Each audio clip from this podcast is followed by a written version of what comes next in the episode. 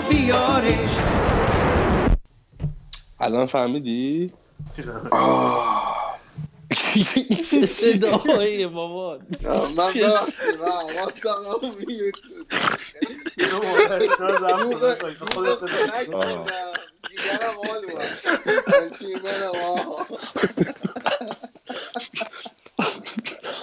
بابا دوغ اینجوری ارضا میشی با دهنت سرویس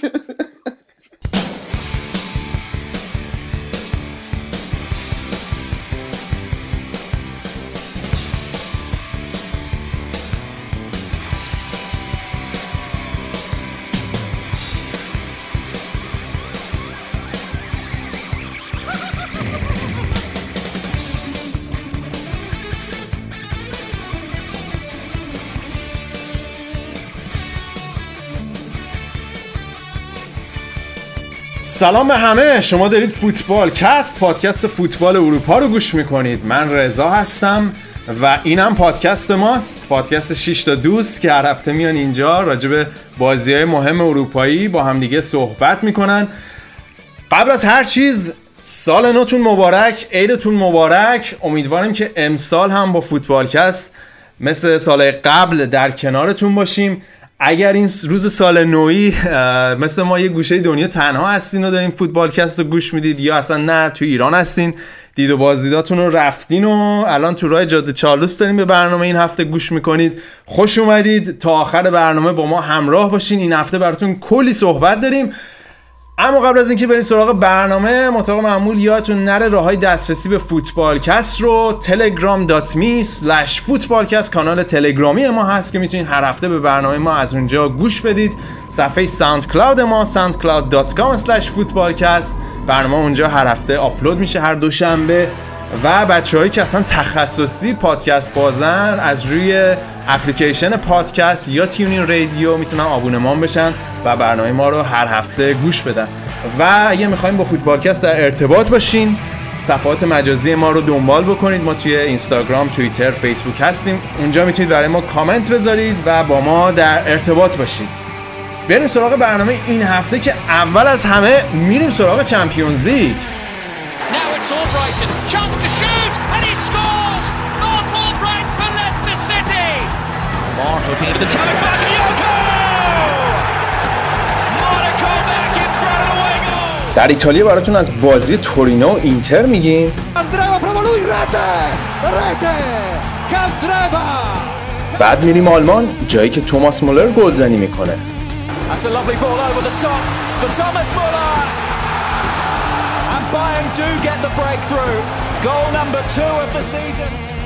در انگلیس میریم سراغ بازی حساس هفته لیورپول و منسیتی Bruyne, low in, Aguero! And Sergio Aguero does it again! و در اسپانیا درخشش مسی. نجات بخش بارسلونا میشه.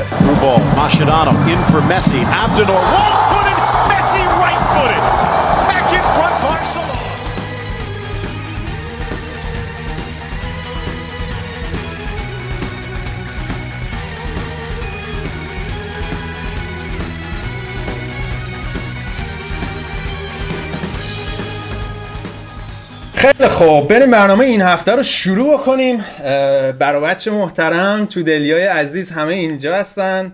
البته این هفته اینو بگم که این هفته متاسفانه بردیا با همون نیست. اگرچه خیلی دلش می‌خواست با همون باشه ولی یه بعد سلامی بفرستیم به روح پرفتوه سابکارش که بهش آخر هفته ها کار داده و نمی‌تونه بیاد با همون باشه. بردی از اینجا بهت سلام میگم می‌دونم چقدر دلت می‌خواست که این برنامه باشی. ولی متاسفانه بردیا با همون نیست. ولی از اون طرف بالاخره بعد از مذاکرات فشرده تونستیم که شایان جون رو با صدای مخملیشون به برنامه برگردونیم. شایان جان سلام. چطوری؟ من سلام می‌کنم خدمت همه فوتبالکست بازای عزیز. عید نوروزم تبریک میگم بهتون. امیدوارم که تو سال جدید شاهد بردای قطاری یوونتوس باشید. همگی با هم دیگه. خیلی خوب. الان ساعت فکر کنم دو و نیم شب شب عیدم هست دیگه. اومدی برنامه و و دو و نیم شب ایشالله حالا فردا سال تحویل رو دیگه میخوابیم که کل سال با همین فرمون بریم آره. دیگه. بعد برنامه بگی بخواب پشت دیگه صبحونه سبزی پلو ماهی بزن و خیلی توپ. ولی بریم از اون طرف. بریم سراغ گودرز. گودرز هم اینجاست ساعت گودرز هم چند الان چندقدر اینجا ساعت ها رو عقب جلو کردن. گودرز تو حال هوای عیدت بگو ذره. اه، سلام به همگی. عید نوروز مبارک. اینجا ساعت الان یه رو به یازده شبه. هیچ حال و هوایی هم نیست. فقط بارون داره میاد. الان سه روز قشنگ هوا بهاری ردیفه. یعنی اینجا اصلا هیچ احساس ما در انگلیس عزیز هیچ احساسی از عید نداریم. بعد ب- من یه عذرخواهی چون من این هفته سرمایه شدید خوردم. اگه صدام یه ذره خروس نشان شده به خاطر سال نو نیست که سال خروسه. به خاطر همین سرماخوردگی است. بعد رضا این با چیز بردی البته ریا کرده گفته. میگم خواسته ریا نشه میگم ریا کرده. خواسته ریا نشه گفته سر کار همین رفته هدیه های عید بده به بچه های توی دست و اینا. خانواده که احتیاج دیگه نکن دیگه. می‌دونی. کارش همینه. هر هم شب عید هم شب کریسمس آره. این کارو می‌کنه. دست بچه ها رو می‌گیره باره از اون طرف بریم سراغ آریان. آریان مثل که ولی عید خیلی حال هوای سوئدی داره. چی میگم؟ عید حال هوای سوئد خیلی حال هوای عید زیاد داره. هفته هفته پیش که رفته بودیم هم پارتی چهارشنبه سوری و این صحبت ها الان هم که مهمون دارین و تو از همه ما فکر کنم حال هوای عیدت بیشتره. نه رضا جون شایع است. به حال سلام می‌کنم خدمت همگی ولی با عرض ارادت اینه که یک فروردین ساعت دوازده شب داره برف میاد و این میشینه فردا. ما باید نیم ساعت زودتر خونه بزنیم بیرون بریم سر کار. ولی خب به حال عید همگی هم مبارک. منم آخر هفته شلوغی رو داشتم خفتمون کردی دیگه. با فوتبال بازه ردیف. خیلی خوب. ولی بریم از سوئد خیلی چی میگم برفی بریم به کالیفرنیای آفتابی. بابک هم اینجاست. نهارشو زده دوغشو خورده ردیف. آماده است برای این هفته و بابک چطوری؟ خوبم. والا بچه ها میگن برفمنده اینا. وا- اینجا مثل حالت کبوتر بچه کرده و به در اومده و ایناست. خیلی. آقا بریم سراغ برنامه این هفته که کلی دوباره صحبت داریم. بابک جون شما نکردی تا سریع اون مرحله در واقع qualify qualifying Champions League تموم شد سریع اومدی و گفتی که تیکه هر سالت رو انداختی دیگه که در واقع گفتی کیفیت لیگا رو میشه از تعداد تیمای حاضر توی هشت تیم فهمید. واقعا هم همینطوری. یعنی اون ردبندی یوفا الکی نیست که اسپانیا اول سه تا تیم بعد آلمانه که دو تا تیم داره و بعد فرانسه و ایتالیا و انگلیس هم سوم چهارم پنجم هر کدوم سهم خودشونو گرفتن یه تیم. ولی حالا از کلکل شوخی بگذریم خیلی فکر می‌کنم این بازی های 16 تا آخر چمپیونز لیگ امسال خیلی جالب بوده. یعنی چندین سال بود انقدر این بازی های یک هشت نهایی اینقدر جذاب نبوده. این هفته حتی ادامه داشت این قضیه. این بازی منسیتی و موناکو بود و حالا خیلی هم فکر می‌کنم که بازی جالبی بود برای اینکه گواردیولا می‌دونست که تیمش در خطر گودرز. تو این بازی live می‌دیدی؟ فکر نمی‌کنی منسیتی یه مقداری از نظر لیدر اگر مشکل نداشت می‌تونست برگرده به بازی؟ آره صد درصد با حرفت موافقم بابک. به نظر من این مشکلی که خود گواردیولا برای تیمش ایجاد کرده به خاطر اینکه گواردیولا اول سال که اومد خب لیدرهای اصلی تیم که از قدیم توی تیم بودن رو انداخت بیرون. حالا یا مصدوم بودن یا انداختشون بیرون مثل جو هارت وینسنت کمپانی که خب مصدوم بود. یحیی توره رو نیمکت نشین کرد. اصلا نیمکت نشین هم نه فرستادشون با بچه های کوچیک تمرین کنه. از اون آگرو هم که اون اعتماد گواردیولا رو نتونست جلب کنه و یه جوری فکر کنم گواردیولا هم از قصد می‌خواست که به این بدنه هسته‌ی منسیتی تکونی بده که سالها اینجا بودن و خیلی احساس راحتی می‌کردن. و این پروژه منسیتی و گواردیولا فکر کنم که یه پروژه طولانی مدت و طولانی یعنی بلند مدتی باشه که لازمش فکر کنم همینه که یه پوستی بندازن و شاید هم, هم خیلی از این بازیکنان که قبلا لیدر بودن تو این تیم باید از این تیم برن. مثل یایا رو اینا. حالا از خود بازی که بگذریم همون چیزی که میگی کاملا تو نیمه اول مشاهده می‌شد. یعنی به نظر من منسیتی خیلی انگیزه خاصی نداشت برای اینکه بازی رو تو دست خودشون بگیرن و عملا بازی رو توپ دادن به موناکو. این اتفاق به نظر من پارسال توی زیر نظر پرگیرینی توی چمپیونز هم افتاد جلوی رئال که عملا تیم قفل شده بود انگار. جا زده بودن توی مرحله توی مرحله نیمه نهایی که رسیده بودن. و تلاشی برای زدن به زدن گل و اون بازی همیشگیشون از خودشون نشون ندادن. مخصوصا تو نیمه اول که حتی یه شوت هم تو چارچوب دروازه موناکو نداشتن و بعد از اینکه موناکو دو تا گل زد تازه اینو شروع کردن به خودشون اومدن. دیدن که دارن حذف میشن یه ذره به خودشون اومدن و با تغییراتی که گواردیولا داد نیمه دوم که عملا حالا اگه یاد باشه برد به سمت اون سیستمی که تو بایرن انجام می‌داد. یعنی دفاع چپ و راست عملا نقش هافبک رو داشتن.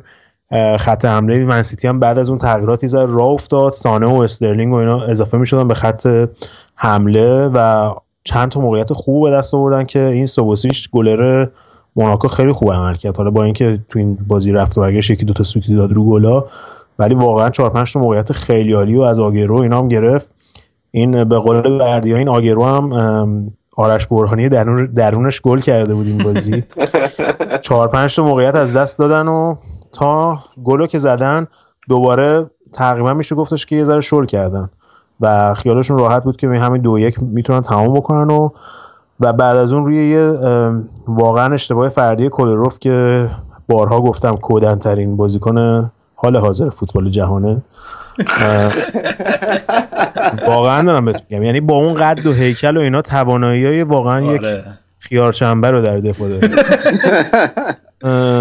و گل سوم خوردن دیگه. روی ضربه ایستگاهی خیلی ساده نتونست دفاع بکنه و روی سرش هد زدن و بازی ها از دست دادن و داستان منسیتی امسال در چمپیونز لیگ تموم شد.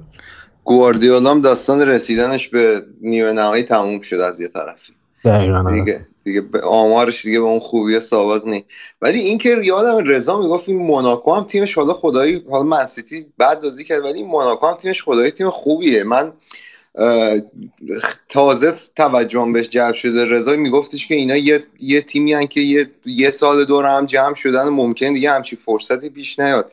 خیلی بازیکن درست حسابی دارن رضا این دو سه تا بازیکنشون می‌گفتی مثل اینکه خیلی ردیفن و این یارو باکایوکو هم که این هفته توی اخبار بود جای پوگبا به تیم ملی دعوت شد. آره حالا میگی یه سال دور هم جمع شدن. به حال این ثمره در واقع scouting system scouting خیلی قویه که الان چندین سال این بازیکنهای خیلی جو... از جا خیلی جوانی گرفتن توی موناکو و الان همشون قشنگ به ثمره و به بار نشستن. و حالا این باکایوکو راجع بهش بکنم بقیه بازیکنهای موناکو قبلا صحبت کردیم راجع برناردو سیلوا صحبت کردیم. ولی یه گل دیگه از این ترکیب موناکو بخوایم بگیم که من خیلی برام جالب بود این بازی باکایوکو هافبک هافبک دفاعی 22 ساله شون که مسیر زندگیش هم نگاه بکنی خیلی جالبه. این از این teenager های نوجوانایی بوده که خیلی دردسرساز بوده و اخلاق افتضاحی داشته. یه دوره اصلا پاش مصوم میشه و فوتبال میره کنارش. حتی شاید همین پارسال توی موناکو تو خیابون رد می‌شد شاید هیچ اصلا نمیشناختش. ولی الان تقریبا 6 7 ماه که خیلی خوب رو اومده و یکی از دلایل اصلی این که قدم خوب شده اینه که توی ژانویه 2016 یه مدت کوتاه دقیقه مدتی کلود ماکلله میاد توی موناکو به عنوان یه رول منتوری و مربیگری. و متحول می‌کنه این بوکایوکو رو و اصلا شخصیتش رو تغییر میده. و میگه که ماکلله به من گفتش که پستی که تو داری به عنوان یه هافک دفاعی مهمترین چیزی که نیاز داری اینه که آرامش خودتو حفظ کنی و اون در واقع اون عصبانیت و اون خشمی که داری و چنل کنی توی بازی که انجام میدی. و باکایوکو توی سن 22 سالگی خیلی داره خوب کار می‌کنه و از حالا شایعاش هست که به عنوان هدف یکی از هدفهای اصلی منچستر یونایتد به عنوان جایگزین در واقع مایکل کریک. حالا یه چشمی روش داشته باشین توی بازی بعدی توی مراحل بعدی ازش خیلی بیشتر خواهیم شنید. ولی کلا بابا چیزی که برای من جالب بود و حالا گودرزم بهش اشاره کرد اینکه اینقدر تیم منچستر سیتی نیمه اول بیخیال بود و اینکه تو آمار موناکو رو نگاه کن اینا قبل این بازی تو 47 بازی 126 تا گل زده بودن. معلوم این تیم مثلا یه ذره وابدی میاد توی یه نیمه دوتا گل می‌زنه. و تاریخ هم نگاه بکنی کلا موناکو تو زمین خودش جلوی تیمای انگلیسی فوق بوده. یعنی اینا سال 97 نیوکاسل رو حذف کردن سال 98 یونایتد و چلسی 2004 آرسنال هم که 2015 آخری بود و کلا می‌دونم با تیمای انگلیسی و چطوری تا بکنن.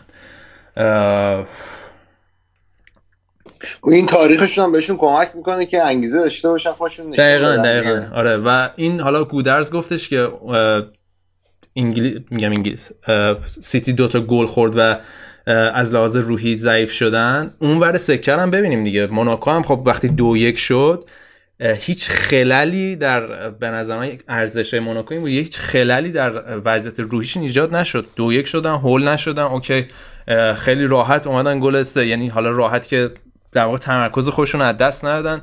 این انگیزه رو داشتن. این خواستنه توشون بود که بیان گل سوم بزنن و برن بالا. و این تشنگی و این خواستن فکر کنم تفاوت دو تا تیم بود تو این بازی تو این بازی بخشید و موناکو من بازم میگم یکی از اگه دوست داشتنی ترین نباشه یکی از دوست داشتنی ترین تیم های اروپایی الان توی این مرحله از چمپیونز لیگ. یه تیم جوون با انگیزه فوتبال عالی ارائه میدن و بازیشون با دورتموند فوق العاده خواهد بود. من امیدوارم موناکو حداقل تا نیمه نهایی بره بالا چون استحقاقاشو دارن.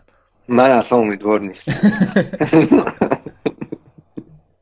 و حالا بماند که حالا راجب امباپه و اینا که این بازی این هفتم توی خود فرانسه ترکوندن. امباپه واقعا چیز عجیب غریبیه.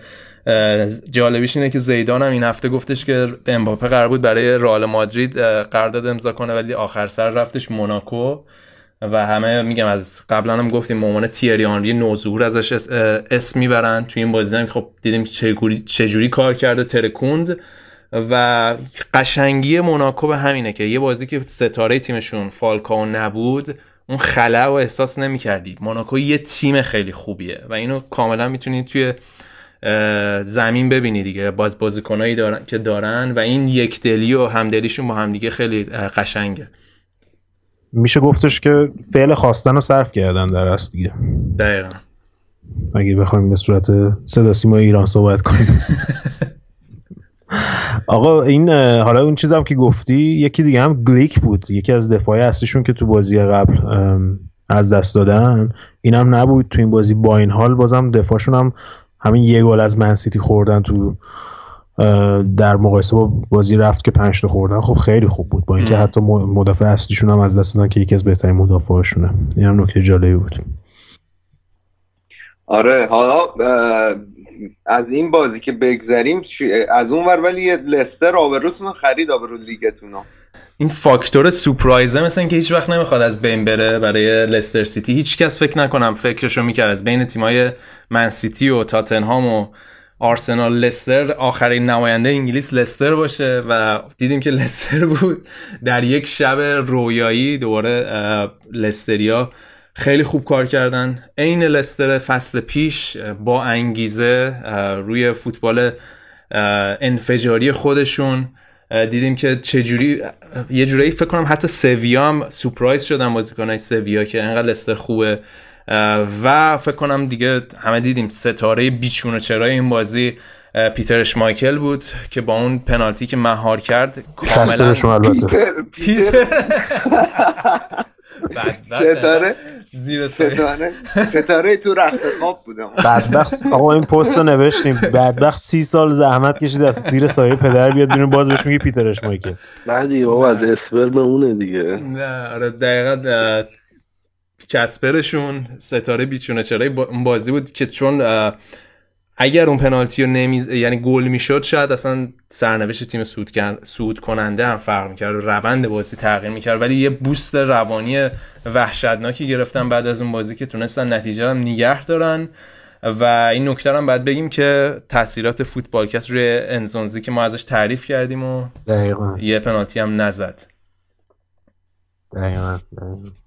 حالا نکته جالبی تو این بازی کاری هم به نظر من سویا بود و حالا تو لیگشون هم صحبت می‌کنیم که این به نظر می‌رسه بازی با لستر یه نقطه عطفی در داستان این فصل سویا بود که تا عواسط فصل شاید تو هم خودت خیلی بهشون امید داشتی و شاید بهترین موقعیت رو برای تکرار کردن خب الان دور بعدی مثلا خوردن به اتلتیکو مادرید بازم یعنی میخوردن به اتلتیکو مادرید جای لستر اگه می‌رفتن بالا بازم جای پیشرفت داشتن تو اروپا.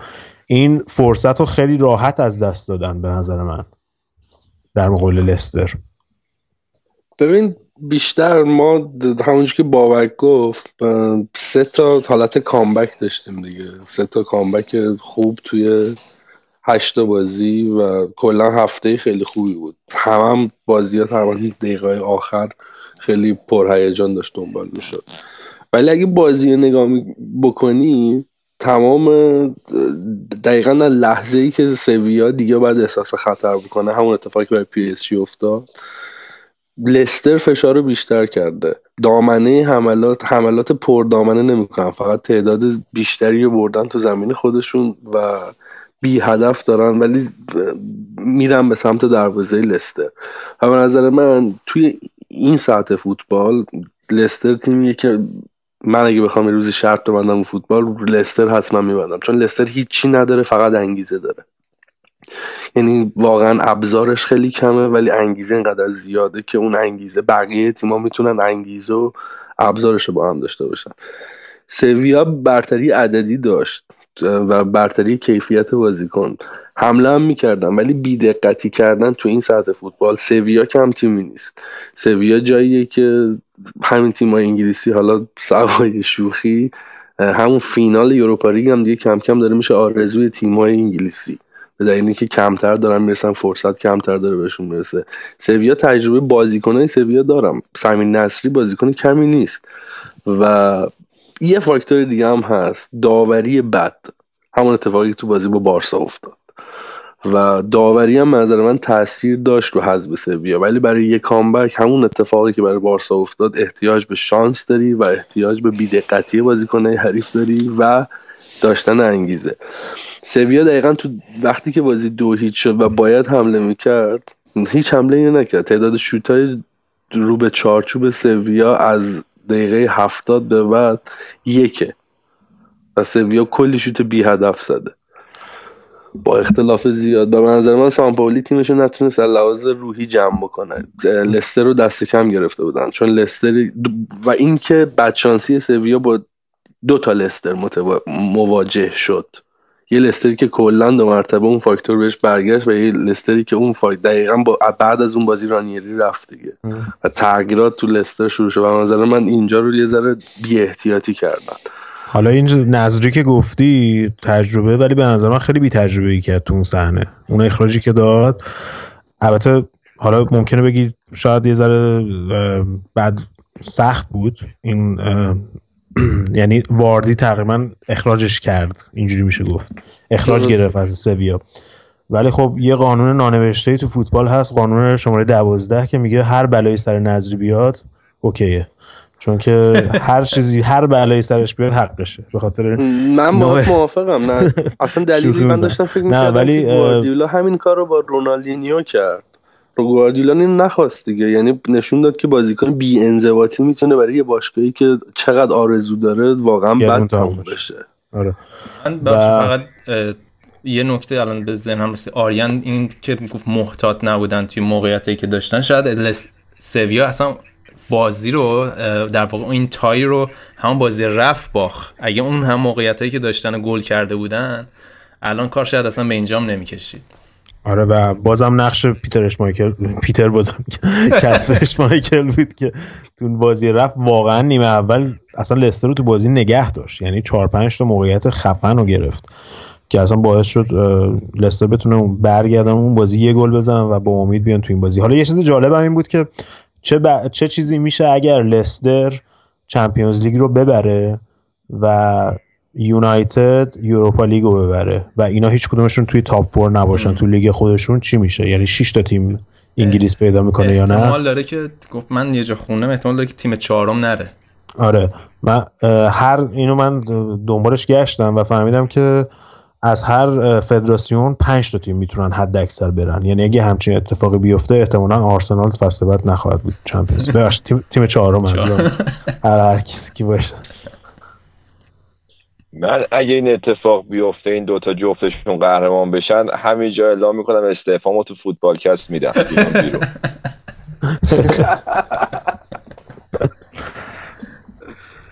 منتظر بهانه ای بری چین ها نه می‌خوام برم پیش آریان کلا دیگه. ولی بریم سراغ آقا بازی فکر کنم غیر جذاب ترین بازی هفته چمپیونز لیگ. بابک فکر می‌کنی خوشبین ترین طرفداران بایر لورکوزن هم فکر می‌کردن که بتونن از پس اتلتیکو بر بیان comeback رویایی بکنن؟ ببین اینا سه تا گل باید بزنن به تو ویسنت کالدرون به اتلتیکویی که گل نمی‌خوره در حالت عادی. بایر مونیخ نمی‌تونه نتونسته به اتلتیکو توی اونجا گل بزنه. بعد تازه اینا رو هم اضافه کنی اوبلاک چه پلنگیه. سیوشو دیدین شما؟ آره یعنی- خیلی خوب خیلی یعنی بیچاره اسمش نمیاد تو بهترین گلرهای دنیا ولی تو این دو سه فصل اخیر فصل پیشم جلوی بایرن و اینا خیلی خوب بود. خیلی خوب توی. همه چمپیونز یعنی لیگ. آره ولی لورکوزن خیلی بهتر از بازی رفت انجام یعنی بازی کرد. من فکر می‌کنم هنوز توی حالت شوک بعد تعویض مربی که بازیکن‌ها یه مقداری هیجان دارن و اینان الان و دارن خوب بازی می‌کنن. یعنی رو حساب انگیزه که پیدا کردن. ولی هنوز من اون مشکل ساختاری رو تو این لورکوزن می‌بینم. بازی خیلی بخوای حساب کنی با کاری نداشت. بالاخره ضعیفترین بازی بود. از نظر نتیجه تو این بازی آخر ناکوی تنها بازی صفر صفر بود فکر کنم. خیلی خوب آقا ولی بریم حالا فکر کنم این بازی اونقدر نکته خاصی نداشت. بریم سراغ بازی یووه و پورتو. شایان اینجا منتظره چند وقته که راجع به یووه هم صحبت نکرده. شایان راحت رفتیم بالا به نظره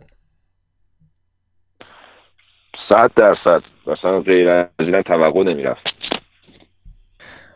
ولی خود انتظار نداشتی. حالا یوونتوس یه ذره بعد مقتدرانه تر پورتو رو می‌برد می‌رفت بالا. راستشو بخوای بازی رفت بهم چسبید ولی برگشت نه خیلی. حال نداد.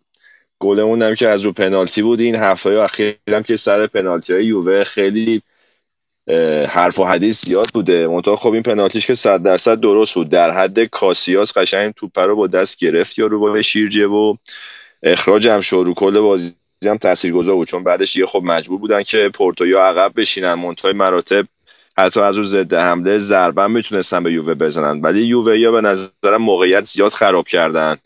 و تو این دو سه بازی اخیر یه مقدار من احساس می‌کنم ایگو باینه از اون فرم خوبش در اومده. تو این کورس گلزنی تو سریام الان عقب افتاده از رقیباش. و قبل از بارسلونا حالا نشونهای خوبی نیستش. به نظرم باید خط حمله یووه زهردارتر باشه چون الان ابزار لازم هم داره اون جلو ولی نکته مثبت اینه که اخیرا خیلی خوب و راحت کلین شیت می‌کنن و گل خیلی سخت می‌خوره یوونتوس.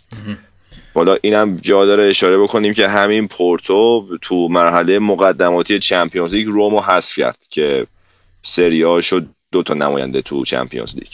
خیلی خوب. حالا اسم اه، رومو وردی خواستیم بریم حالا این بازی چمپیونز لیگ بود. بریم راجع به بازی یوروپا لیگ صحبت کنیم و فکر کنم یکی مهمترین بازیایی که انجام شد همین بازی روم و لیون بود. روم هست شد.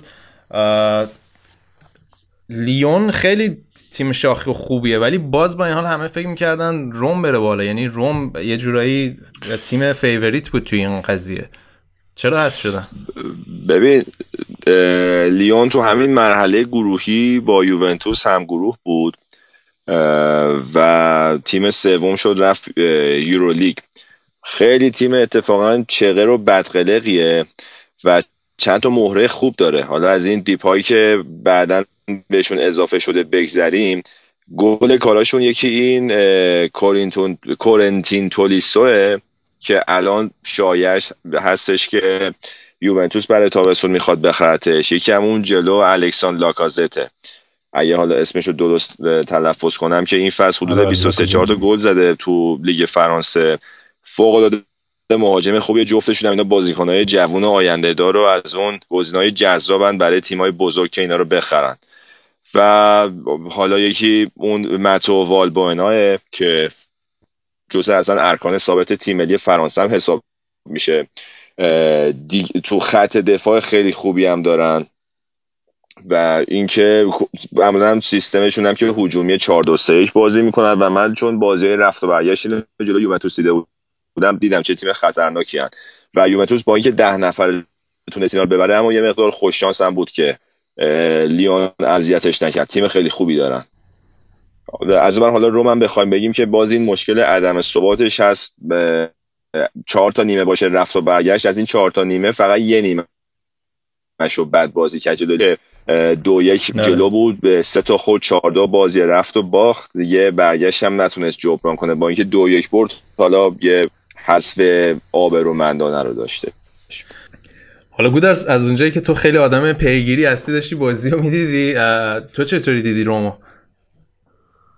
والا من من با شایان ذره مخالفم توی این قضیه که حذفشون خیلی آبرومندانه بود چون که بازی توی زمین روم بود و روم هم امسال حالا به غیر از جلوی بازی جلوی ناپولی و یوونتوس تقریبا خیلی ترکونده و خیلی بهشون امید هست. و ما خودمون تو فوتبالکست هم خیلی راجع به این قضیه صحبت کردیم.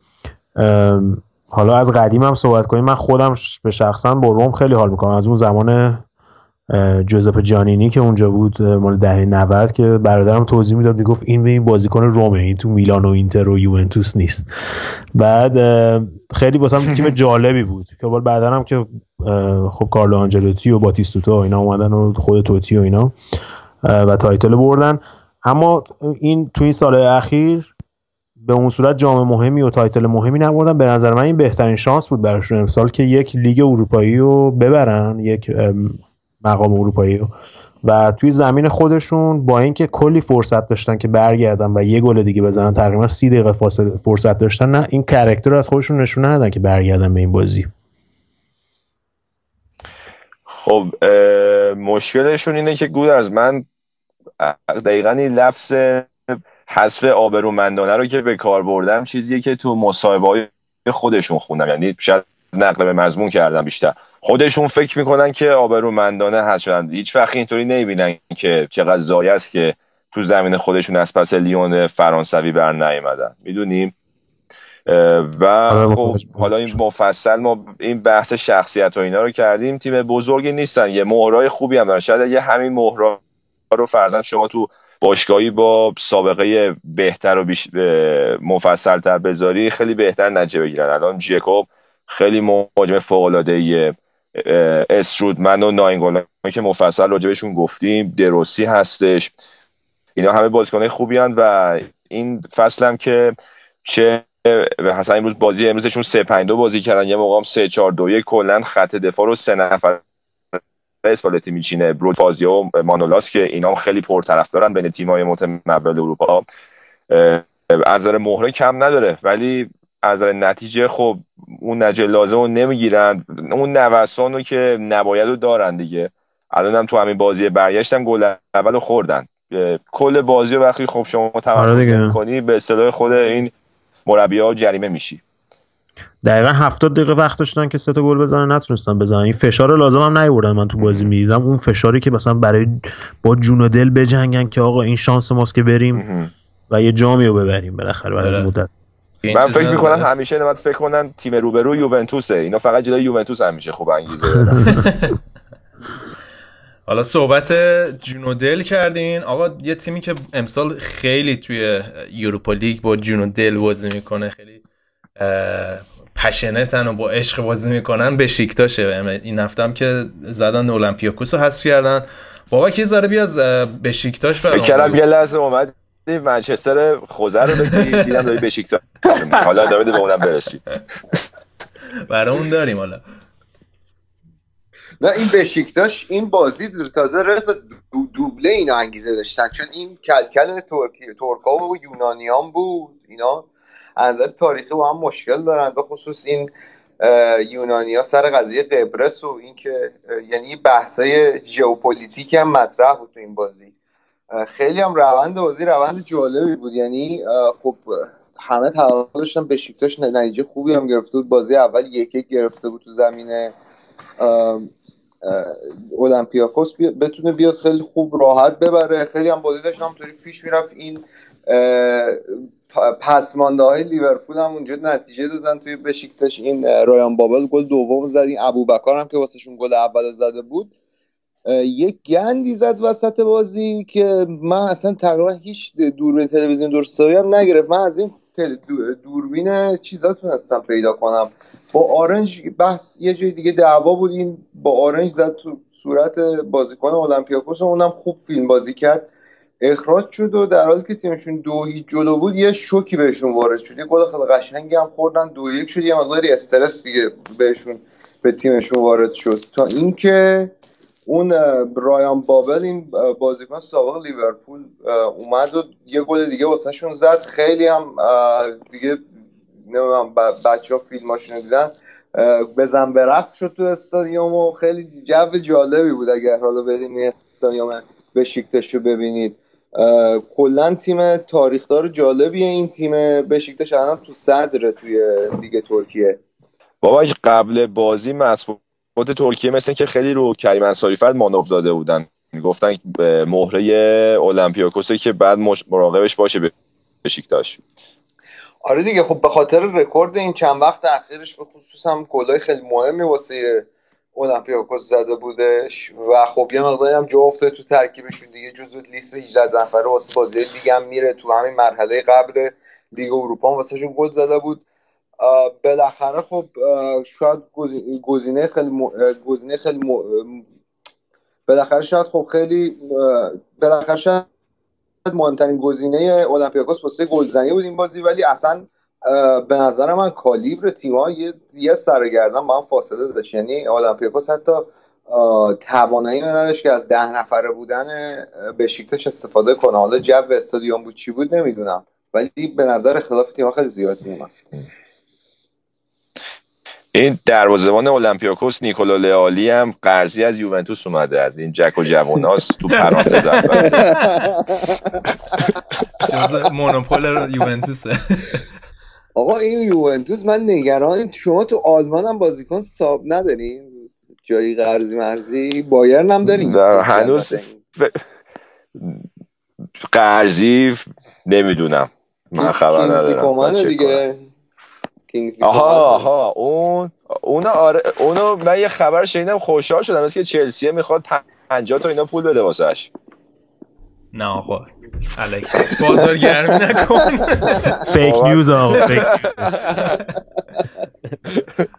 حالا بابک این قرارشو 50 تا پول بده بایرن می‌تونه 20 تا پول بده بخرتش بعد 50 تا بفروشه به اون ور احتمالاً این وسط سر یوونتوس خب شد شما نخرین دیگه. بچه زرنگا جمع.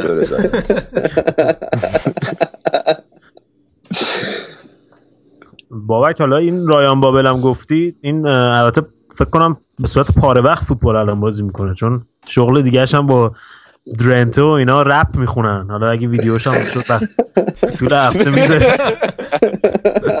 بچه ها وقتی بیکارن درنته هم از اون خریدای موفق رئال مادرید بود اگه یادتون باشه. حالا جا بردیا خالی دفاع کنه از درنته یه دوره بود که یه سری هلندی آورده بود پرز. این چیز بود روبن هم بود اشنایدر هم بود. این گل کاراشون هم همین درنته بود. خیلی تیم جالبی داشت اون موقع. یادم تپ آره. به همین لیون می‌خورد یک هشتم حذف می‌شد تو چند سال آره چند سال آره هونتلر هم بود فکر کنم اون موقع. آره. همش مصدوم بود. حالا دیگه الان تریپای پژمان جمشیدی و اینا آهنگ می‌خونن دیگه. سیستمشون اینجوری شد. و حالا لیون و بشیکتاش دوره بعد به هم خوردن این خیلی بازی جالبی میشه. اما بابک حالا راجبش داربی آلمانیا صحبت کنیم یه ذره. که شالکه با اینکه دو هیچ عقب افتاد تو این بازی خوب برگشت تو این بازی به این بازی و تونستم برم بالا فکر کنم. آره ببین گلادباخ یه نیمه باز ول کرد و دقیقا همون حرفی که شایان در مورد روم زد و اون یه نیمه تقریبا کارش کارش ساخت. اینا اومدن و خیلی خوب جلو افتادن تو نیمه اول. البته خب یه مقدار هم شانس آوردن. گل اولشون به نظرم یه این گلایی که می‌خوره به دفاع میره این بر دروازه با میره یه بر دیگه به نظرم من کلا خب یه بخش زیادی شانسه. ولی گل دومشون این محمود داوود عجب گلی زد. آقا می‌خواستم از این بپرسم. این مثل که کلوب می‌خواد بیارتش چیز؟ لیورپول چه جوری هست داستانش؟ ببین خوبه.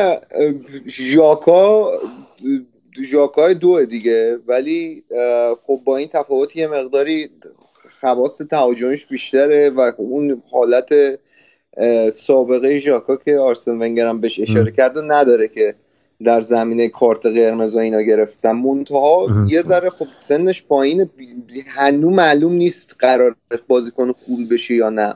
یعنی یه ذره ریسکیه خریدش واسه حالا ولی این گفتی گل گلادباخ شانسی بود. یعنی اشتباه یعنی خورد به مدافع و کمونه کرد. این گلی هم که شالکه باش برگشت که اونم خودش شانسی بود. آره. یکی از عجیب ترین گلای این فصل بود. آره یک اصلا اون مدلی که توپ به زمین برخورد می‌کرد یهو بلند شد. من حالا سنگی رو زمین بوده چون اونجور ما چمنش به نظر سالم میومد ولی یه حالتی که در اصلا نمی‌تونه به دروازه‌بان خورده بگیری. واقعا مثل اون حالتی اون گلی که چند سال پیش تو لیگ انگلیس توپ خورد به توپ این توپای ساحلی توپ رفیه بر توپ ساحلی هم رفیه آره. واقعا خب نمی‌شد گرفتش. ولی شاید به جنجال برانگیزترین صحنه این بازی صحنه گل دوم شالکه بود که یه پنالتی بود که این کلاتنبرگ که هنوز چفیه به سرش ننداخته ایشالله آخر امسال میندازه. این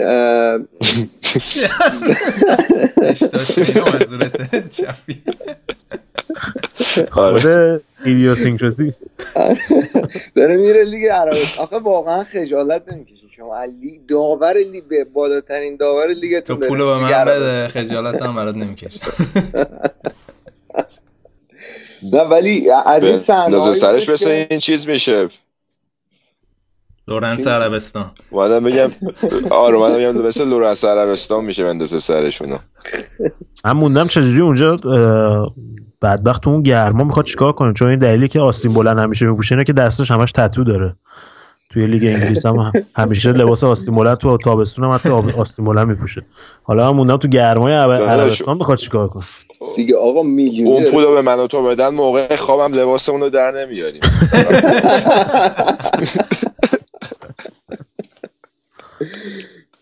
نه ولی پنالتی هم از این پنالتی هایی بود که معلوم نمی‌کنه چی بوده. یعنی یه از اینایی که یه سری میگن پنالتی بود یه سری پنالتی بود ببین فرصت داشت که دستشو بکشه و هند نشه بازیکن مونشن گلادباخ و این کارو کرد. ولی در نهایت باز توپ خورد بهش. یعنی حالا نمی‌تونی یعنی اون واقعا بنده خدا داشت تلاش می‌کرد که دستشو از جلو توپ بکشه کنار.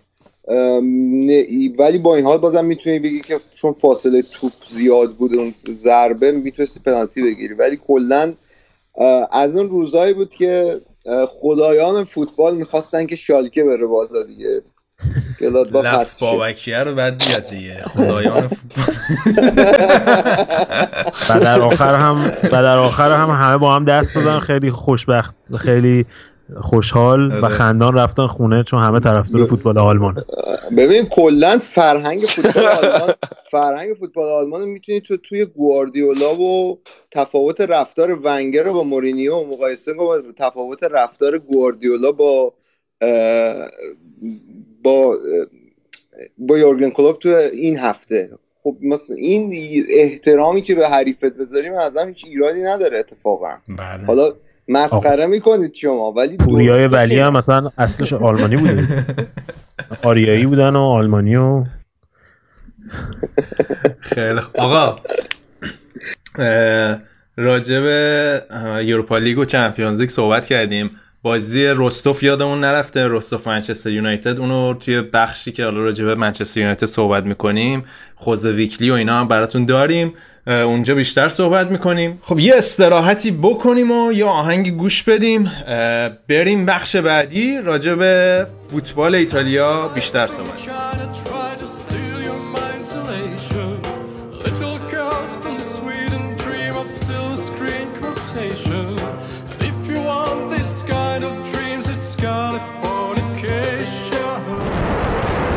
What the fuck?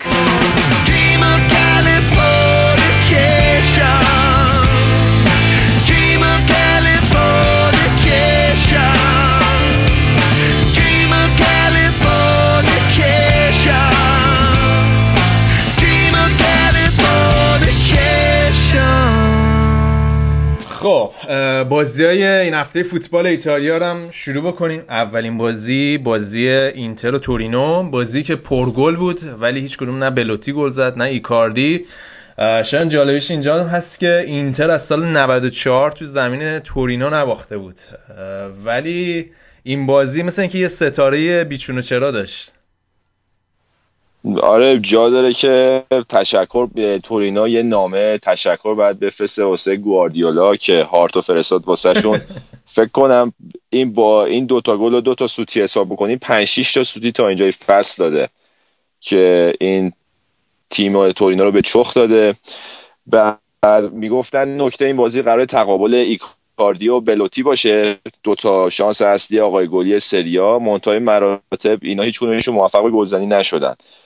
این کندوک بیا که تازگی ها زیر نظر پیولی داره راه میفته باز اینم خوب اشاره بکنیم که این موناکویی که الان اینقدر فرمش خوبه دو سه فصله که این روند رو شروع کرده. یکی از مهراش تو فصل پیش همین کندوک بود. حالا تازه داره روباره برمیگرده به روزای خوب گذشت. گل اول رو زد بعد باسلی پافک جوون خوب ایتالیای تورینو مساوی کرد برای تورینو. تو ادامه هم که حالا اینتر عقب افتاد منتهای مراتب کاندوا بازی واسهشون در آورد دو دو نباختن. خیلی خوب. اما بریم سراغ تیم همشهریشون. من اینجا جا داره که یه تقدیری بکنم از گودرز که با در واقع یه حوصله مثال زدنی گودرز نشستی بازی میلان جنوا رو دیدی؟ آره دیگه. من فکر کنم بعد برم یه پیشتی دیگه بخونم. خیلی وقت اضافه دارم. آقا ما نشستیم بازی من می‌خواستم بشینم ببینم که این پسر چیز رو ببینم. پسر سیمونه رو ببینم. فقط از نزدیک. یه بار. نامید اون کرد اتفاق خاصی نیفتاد. همه جا آروم بود. همه بعدش هم رفتن خونه. اما بازی حالا بازی بعد از مخصوص همون بازی با یوونتوس برای میلان فکر کنم خیلی مهم بود شاید که بتونن برگردن و آره. این بازی مخصوصا چیز خیلی خوب کار کرد. هم لاپادولا روی اون گلی که برای ماتی فرناندز انداخت خیلی خوب کار کرد. هم دلافیو که واقعا خب من اون زمان بچه‌هایی که فوتبال کست قدیم رو گوش بدن اون زمان که اول از بارسلون اومده بود اورتون. خیلی من باش حال می‌کردم. تا اینکه زمان کومان و اینا تقریبا نیمکت نشون شد اومد میلان و تو این هفته اخیر من بازی که دیدم هم جلوی یوونتوس هم این بازی خیلی خوب کار کرده و الان هم خبرش رو شنیدم که به تیم ملی اسپانیا هم دعوت شده به خاطر بازیاش. یعنی انقدر خوب کار کرده. که اسپانیا که این همه هافبک داره دعوتش کردن به تیم ملی برای بازی ملی. و یه چیز جالب هم این بود که شاید الان دوناروما که من خیلی نسبت بهش شک داشتم که آیا در آینده خواهد دروازه‌بان خوبی خواهد بود یا نه الان بیشتر بیشترین تعداد save یا مهار رو داشته به ازای گل خورده در اروپا یعنی حتی از نویر و اینا هم بالاتره فعلا آمارش که یه خب، آمار عجیب غریبی که 3 ممیز 29 مثلا نویر 3 ممیز 23 تعداد مهاراش نسبت به گلای خورده. یه, یه چیزی که حالا راجع این آمار من نظر شخصی اینه که به خاطر اینه که خب میلان الان نسبت به بایرن تیم ضعیفتریه. فشار رو دروازش بیشتر میاد پس شوتای بیشتری هم می‌زنن سمت دروازه دوناروما تا فرزن سمت دروازه نویر رو بوفون حالا چی؟ آمار نسبیه یعنی نسبت به تعداد شوتی که شده میگه آره. خب از خب دیگه باشه مثلا خب نسبت به تعداد گلی که فرزن دروازه آره. آره ولی خب بازم چون کل شوتایی که سمت دروازه نور زدن قطعا پایین تره یه خود اینا تاثیر داره تو نسبتی که در میاد. حالا کلا که آره کیفیت خب از یه طرف هم میشه گفتش که از یه طرف هم میشه گفتش که دفاع میلان دفاع ضعیفتریه نسبت به دفاع بایر مونیخ. اینم هست. آره دیگه اون که 100 درصد. نقش دروازه‌بان یعنی یا اصلا خط دفاع نه کل تیم. کل مثلا بارسلونا خط دفاع قوی نداره ولی تیم‌ها سخت می‌رسن به دروازش به خاطر پرسی که می‌ذاره. کلا یعنی یه تابعی از قدرت کل تیم هستش این آمارا. آره حالا گودرز راجب لاپادولا و دلافیو گفت جفتشون هم خوده خیلی تاثیرگذار بودن توی بازی ولی گلزن بازی می‌ذاره شام برامون ازش بگو فرناندز شاید کمتر شنیده باشن ازش بقیه. ماتی فرناندز یه بیشتر هافبک تهاجمی بازی می‌کنه. تو فیورنتینا زیر نظر مونتلا کار می‌کرد. با خودش آوردش به میلان. یکی از ارکان تیم ملی شیلی هم بوده که تو این دو سه سال اخیر آرژانتین مسی رو خوب اذیت کرده و در کل بازیکن با کیفیتیه. در رابطه با این بازی دلوفئو برای بچه که صحبت می‌کنیم من فقط اینو می‌خواستم اضافه کنم که تو این دو فصل اخیر میلان از قبل بازیکنهای جوان خوب شانس آورده یا می‌تونیم اینطوری بگیم که تو شناسایی استعدادا خوب عمل کردن. بازیکنهای با کیفیتی آوردن به نسبت قیمت و سنشون. حالا حالا من این فرناندز رو دیدم قیافش می‌خوره مثلا 21 دو سالش باشه. گفتم ای بچه جوانی نه این سی سال داره. سی سال اینطوری داره آره. آره خوب مونده. ولی بریم سراغ ناپولی. ناپولی و امپولی بازی داشتن. بازی جذابی بود مثل مطابق معمول بازی بقیه بازی ناپولی. همون مشکل عدم تمرکز که زودتر صحبتشو کردیم نزدیک بود دامن ناپولی هم بگیره این بازی. نیمه اول کوبنده تو زمین حریف به یه پنالتی اول گل نکرد مرتنز. بعد سه تا گل زدن این سینیه و مرتنز به اتفاق. بعد نیمه دوم منتهای مراتب از دقیقه هفتاد به بعد دیگه اینا شروع کردن به شل کردن. دو تا گل خوردن و خود ساری ازان داشت که اگه بازی ده دقیقه دیگه ادامه داشت احتمالش گل سوم هم بخورن. و خیلی عصبانی بود از این قضیه و می‌گفت این مشکلی که ما باید حل بکنیم تا اینکه بخوایم برسیم به سطح مثلا تیم‌های بالاتر از خودمون که یوونتوس و روم باشن.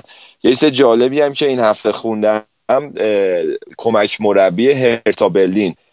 بابک بعد اسمشو رو فراموش کردم. گفته بود که تو تمرینات از سیستم کاری ماریسیو ساری الهام می‌گیره و خیلی براش جالب شیوه کاریش و اصلا یکی دو بار اومده از نزدیک تمریناتشو دیده تو زمین تمرین ناپولی. حالا به آره این هفته ردیف باخت. ادامه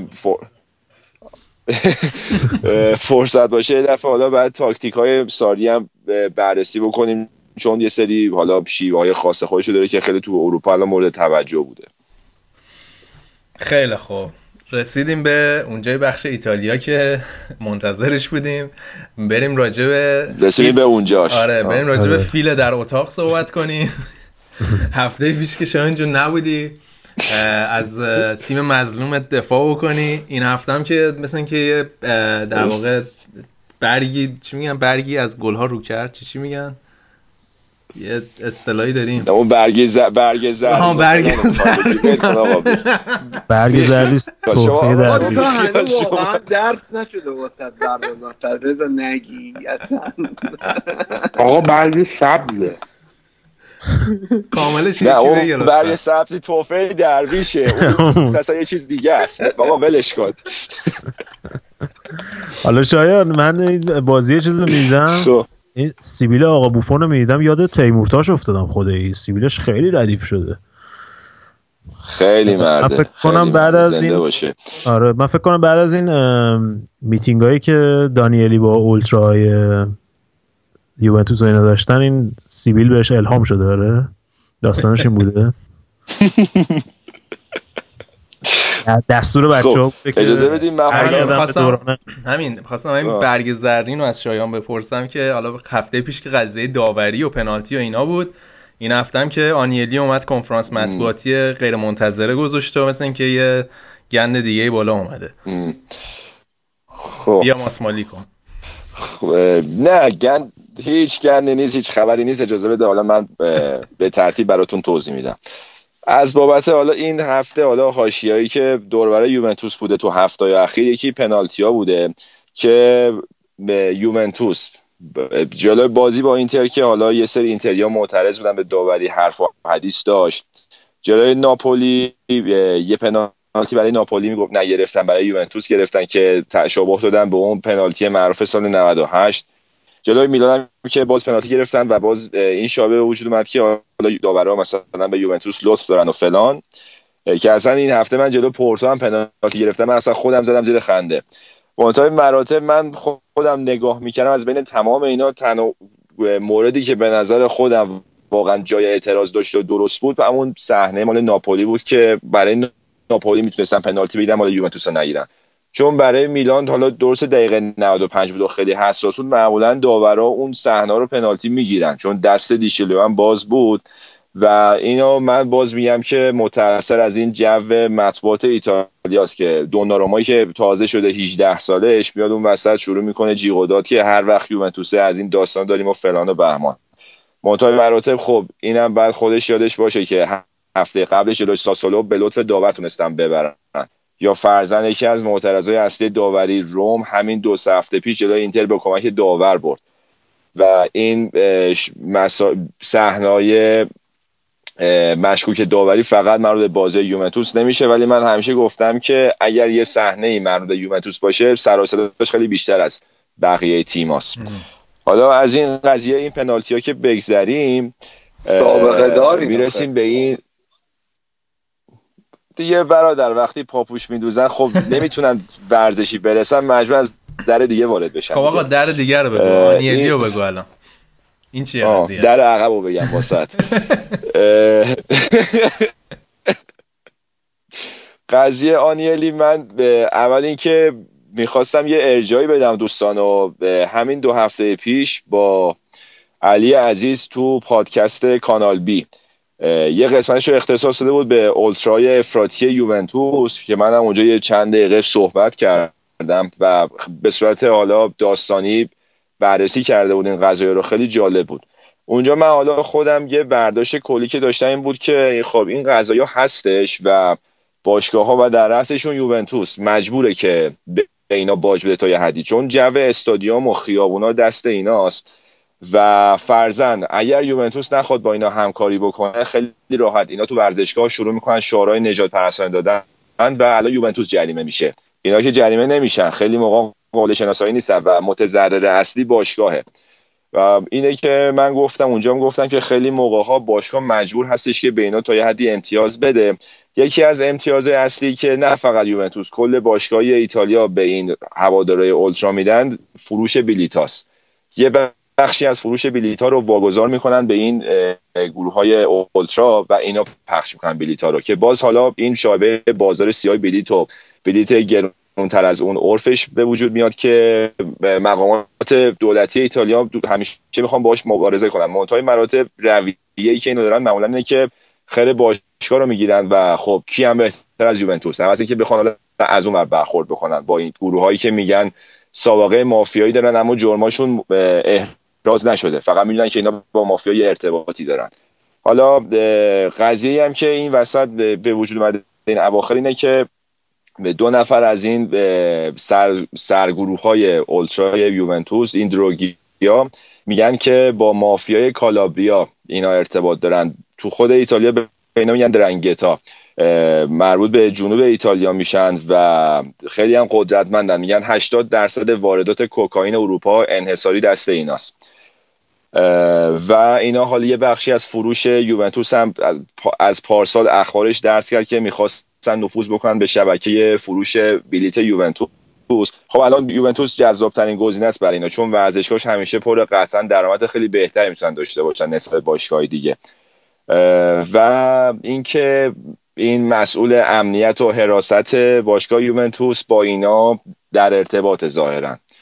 و آنیلی هم به واسطه این ظاهرا با اینا یه صحبتهایی داشته تحت عنوان اینکه اینا سرپرست اون گروه هواداری ان منتها مراتب اینا الان این اتیکت رو این زدن که آنیلی با سران مافیا مذاکره کرده. که حالا این واکنش شهید ما آنیلی و تیم وکلاش رو در پی داشت و الان درگیر جریانات قضاییش هستن. و این فکر می‌کنم که تا وقتی که این به رویه هستش این مسائل و شایبه وجود داره. چون که تا وقتی که خب مافیا رو که فکر نمی‌کنم هیچ روزی بتونن از, از سطح کشور ایتالیا اینا پاک بکنن. و اینا سمتا قطعا یکی از زمینهایی که توش می‌خوان فعالیت بکنن فوتبال و بلیت فروشی و اینا هستش و یکی از گزینه‌های جذاب همیشه یوونتوسه.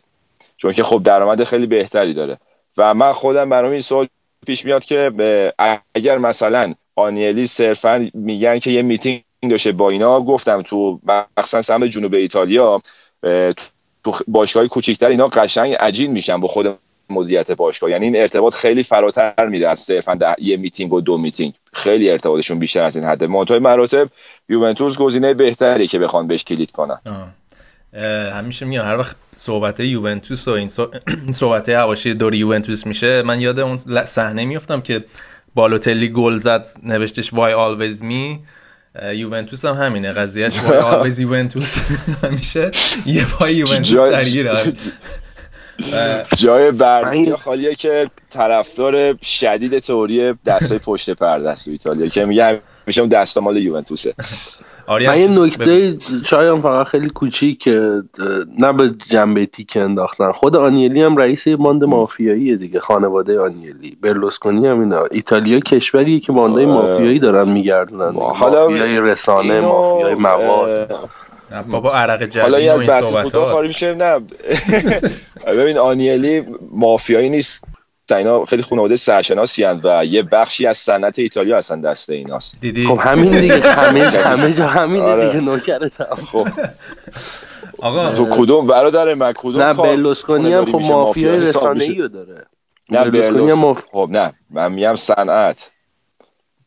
خود با کارخونه فیات دیگه مال تورین خب. توی تو خود تورین. آره اصلش کارخونه فیات بوده و اینا اصلا اون حالا تو همون کانال بی هم گفتم این پدر بزرگ اینا یه سناتور خیلی معروف و مفصلی بوده تو ایتالیا. و از اون موقع اینا یه بخش عمده از اقتصاد ایتالیا رو همیشه اینا گردن و خیلی از میگم افراد شاغل تو ایتالیا وامدار اینا هستن. بله. از بابت حالا اینا مشاغل و کارآفرینی که کردن و فلان. از گفتت خجالت کشیدی آریان الان الان تریپای شایان تریپای اون اون تیکس که زن مایکل کورلئونه ازش پرسید. اون یارو کشتی یا نه. آخر پدرخوانده اول. نه عزیزم نه ما اصلا کشتن کارمون نیست بعد رفت الان میان دستای شایان رو میبوسن و در اتاق بسته میشه. میگم شایان نگاه بکن خانواده آنیلی باشگاه یوونتوس وکیل چیزی لازم نداره. تو خیلی بنظرم گزینه مناسبی هستی. والا یه یکی دو بار بیل زدم بابا جواب نگرفتم. حالا یه دفعه می‌خوام حضوری برم تورین ببینم چی میشه. یه پیشنهادی بهشون بده که نتونه رد کنم کله اسب میفرستم کله همین اینجا که تو اتاقه رو بفرست آره. نه بردیا بردیا رو میفرستم صحبت کنه. قطعا قبول می‌کنه. آقا بریم حالا از یوونتوس به عبور کنیم. بریم یه ذره راجع به روم صحبت کنیم. روم چجوری بود؟ چند به نظرت یه جورایی واکنش نشون دادن به اون شکستشون به لیون؟ روم خب آره سه یک ساسولو رو شکست دادن و همیشه ساسولو تیم بوده که برای روم مشکل ساز بوده. مثل که چند سالی بوده اصلا نمی‌تونستن تو ورزشگاه خودی ببرنش. الان روم به مسئله است که باش درگیر هست و خیلی رسانه ها الان روش مانوف میدن. بحث تمدید یا عدم تمدید اسپالتیه. که تو مسابقه بعد بازی هم امروز اسپالتی ناراحت شده. گفت اگه این سوال ادامه داشته باشه اصلا دیگه از این بعد تو کنفرانس مطبوعاتیش شرکت نمی‌کنه. و حالا یه چیزی که این هفته می‌خواستم بهش اشاره بکنم این هفته تولد کارلو ماتسونه بوده. رکورددار مربیگری تو سریا هستش. تولد 80 سالگیش بوده و کلی از این اهالی فوتبال تو ایتالیا بهش تبریک گفتن.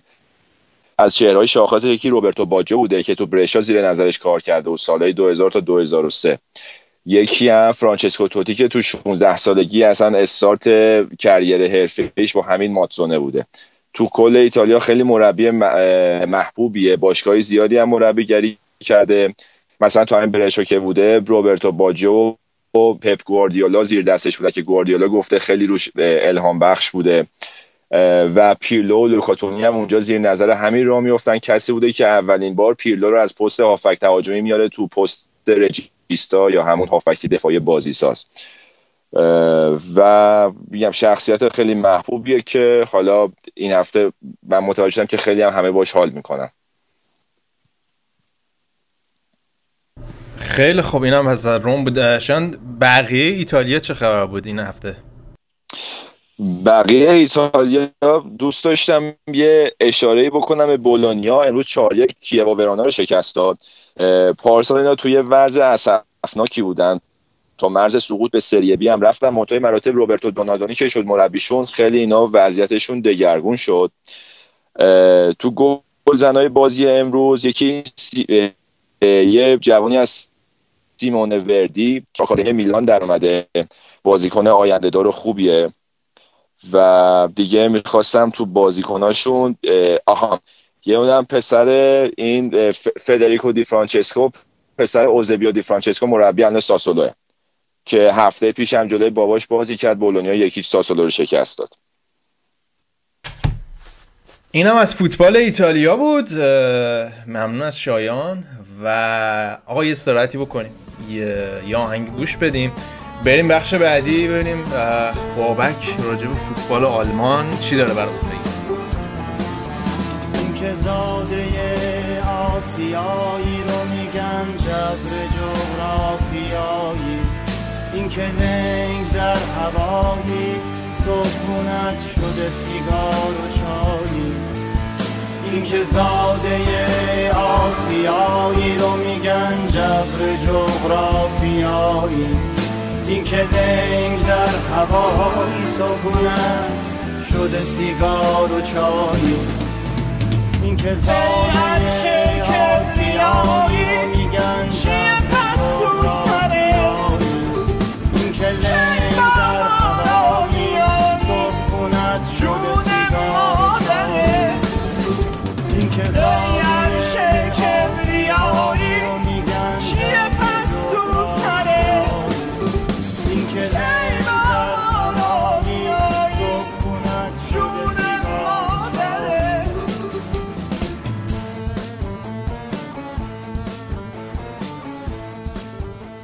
خیلی خوب. بوندسلیگا رو شروع کنیم. بابک چایش رو ریخته سیگارش رو روشن کرده. کاملا آماده است که در واقع بخش بوندسلیگا این هفته رو شروع کنیم.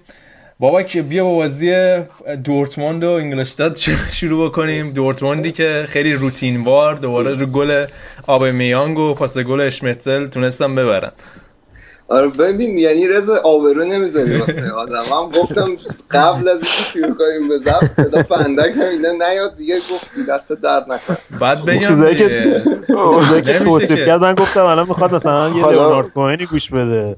یه چیزی خب حالا اگه تلخیاش به همون چای سیگار اگه خط بشه خوبه مشکل نداره. البته اینم بگم بابک الان جدیدن سیگار که می‌کشه چایشو کم تر کرد. آره. نه دیکفه چایم برو. حالا اینکه میگه شاعر میگه اینکه استرونت شده سیگار و چایی.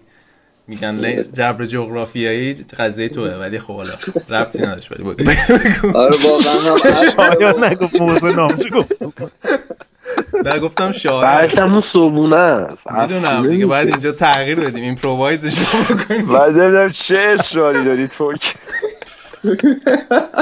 بابا اینو نه اینو آمدانه تغییر دادم. آره. این کلمات قلم به سلامبه هم که استفاده می‌کنه واقعا جای تشکر داره این آمدانه ولی به رضا فقط باید دوتا راز تعبیر شد آقا میگم حالا می‌خوام اگه راجع به فوتبال آلمان صحبت بکنیم دیگه همین داره از وقتت داره کم میشه همینطور آره همون دقیقا. الان گیم اوور میشه دیگه بودو ولی دیگه تو روزی که دورتموند تکلیفش هم تو لیگ قهرمانان محروم شده بود و به موناکو خورد یه بازی بود که نسبتا راحت بود واسه شون خب خیلی بیشتر از این حرفا می‌تونستن گل بزنن. یه جورایی هم ناامید کننده بود بازی واسه دورتموند برای اینکه خیلی موقعیت دادن به اینگلشتاتی که تکلیف سقوطش مشخصه در کنار دارمشتات که اونم با گلی که ماریو گومز زد از وولسبورگ باختن. و این تیم‌ها رضا خیلی برای من ناامید کنندن کلا. این تیمایی که میان و هدف گذاریشون اینه مثل مثل این گذاشته دانشجو که بیان و توی یه فصل باقی بمونن توی لیگ. و خب این سیاست رو ادامه میدن و این سیاست نهایتا تو رو یه فصل می‌تونه توی لیگ نگه داره. و اینا الان بعد از یه فصلی که اومدن و تو تونستن خودشون تو رتبه های اون میانی جدول نگه دارن بعد از یه فصل الان دیگه تقریبا تکلیف سقوط هم تعیین شده دیگه. یعنی خیلی اتفاق عجیب و غریبی باید بیفته که یکی از این تیم‌ها بتونه خودش رو حتی به منطقه پلی آف برسونه. حالا این از این تیمای تو منطقه سقوط صحبت کردی بابک. این وردر برمن که اون پایینا داره دست و پا می‌زنه یه نتیجه خوب جلوی آربی لایپزیگ گرفت. آربی لایپزیگی که من حالا بازی رو می‌دیدم اوایل بازی قشنگ دستشون بود و تیر و تک به تک و اینا هم نزدن ولی با این حال وردر برمن تونست برگرده به بازی. آره برامنه خیلی یه گل اصلا والی درست حسابی کاپیتانشون یانوزوویچ زد. خیلی گل قشنگی یاد آقا جرارد افتادم من آره به نظر من گل هفته بود. حالا من همه گلا رو همه بازی ها نتونستم ببینم ولی تو بازیایی که دیدم خیلی گل ردیفی بود گلی که زد. گل دومشون خوب بود. گل دومشون هم خیلی خوب بود. یعنی معلوم بود قشنگ این الکس نوری کار کرده روی این ضربات ایستگاهی برمنه. و خب یه چیزی که خیلی مشخص بود این خمیرمایه آربی لایپزیگ بود که هنوز کامل شکل نگرفته دیگه. یعنی اینا یه مقداری اتفاقات بازی که به نفعشون نیفتاد و برخلاف جریان بازی افتاد دیگه اینا نتونستن خودشون جمع کنن دیگه.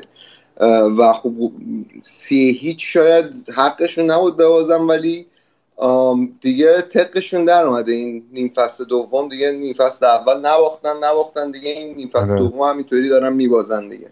دستشون رو شده برای تیم‌های دیگه. آره. اولش یه حالت سورپرایزی داشت برای تیم‌های دیگه ولی الان دیگه دستشون رو شده. گل سوم روی ضد حمله ردیف خوردن در صورتی که همشون جلو بودن تو حمله. خیلی ضد حمله جالبی بود از طرف وردر برمن. حالا شاید باعث تعجبت بشه بابک جون که من نشستم بازی فرانکفورت و هامبورگ رو دیدم. چرا؟ این همه بازی بازی سف سف نشستی. یه پی اچ دی دیگه رو لطفا شروع کن. من فکر کنم چند وقت دیگه بشم بازی لیگ فرانسه و اینا رو ببینم. یه بخشم واسه فرانسه باید بذاریم حالا. نه فرانکفورت و هامبورگ رو نشستم دیدم و فرانکفورت فکر کنم خیلی افت کرده نسبت به اوایل فصلشون. یعنی تو این بازی کاملا مشهود بود. هامبورگی که داره دست و پا می‌زنه و زیاد هم حالا ثباتی ندارن به اون صورت فرانکفورت حرفی واسه گفتم به اون صورت نداشت. حالا به غیر از یه صحنه پنالتی که حتی میشه گفت هامبورگی ها بعد پنالتی می‌گرفتن تو اون صحنه یعنی میشه گفتش که فرانکفورت خوش شانس بود که نباختیم بازی و اگه داور پنالتی می‌گرفت نفع هامبورگ. یه موقعیت خوب فرانکفورت داشت که می‌تونست گل بزنه نتونستن استفاده بکنن. به اون صورت چیز خاصی نداشتیم بازی. یعنی فرانکفورت فکر کنم اون باد اول فصلش خوابیده. حالا هنوز داره دست و پا می‌زنه تو اون بین چمپیونز لیگ و وسط جدول. آره این تیمای تیمای خب یه سری تیمای درست حسابی اون پایین جدول بودن یه موجی هم افتاده اینا دارن خواب بیدار میشن مثل ودرمن مثل مثل وولسبورگ مثل خود همین هامبورگ تا یه حدی آره. و حال لورکوزن شالکه و گلادباخ هم به اینا اضافه کنی خب این تیمایی که اوایل فصل نتایج خوب می‌گرفتن مثل آینتراخت و اینا یه مقداری دیگه جلو این تیما با توجه به اینکه اینا یه مقداری ترسیدن از سقوط نتیجه واسهشون سخته. آره حالا تو همون مناطق هم اگه بخوایم صحبت کنیم یه بازی بود بین هوفنهایم و لورکوزن این هفته بابک که معروف به ال پلاستیکو. اینو که ندیدی یا نه؟ نه خوشبختانه این چون یک شنبه با بازی انگلیس تداخل داشت نشد. این از غذا اتفاقا بازی جذابی بود. یه خب هافنهایم یه جورایی جای لورکوزن رو گرفته دیگه. به عنوان باشگاه پلاستیکی اومده. الان هم این بازی واسهشون خیلی مهم بود. واسه اینکه اختلافشون رو با تیم پنجم هرتا برلین زیاد کنن و بتونن بیان با یه به قول یه کوسن کوسنی اون وسط خودشون رو هرتا برلین بذارن که واسه رتبه چهارم لیگ قهرمانان خیالشون راحتتر باشه.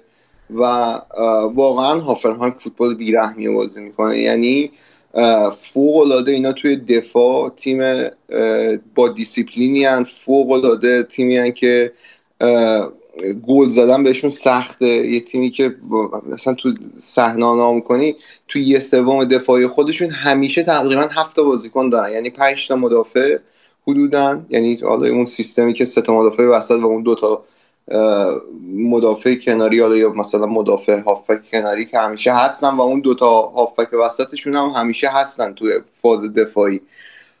و فوق العاده رو ضد حمله سریع و خطرناک و این دقیقا رو همین یه همچین موقعیتی هم به گل رسیدم مونتا گل یه فکر می‌کنم گل به خودی برند لنو بود. یعنی اگر دروازه‌بان اونجا تلاش نمی‌کرد توپ نگه داره و توپ داشت خودش می‌رفت تو اوت.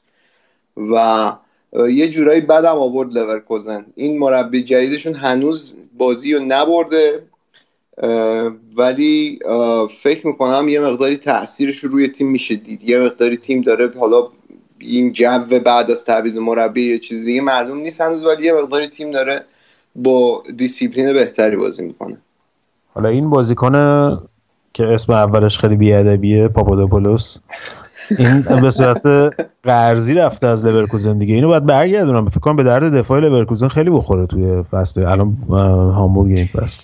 آخه واقعا اسم اسم شاید برازندش واقعا بازیکن بی اخلاقیه از نظر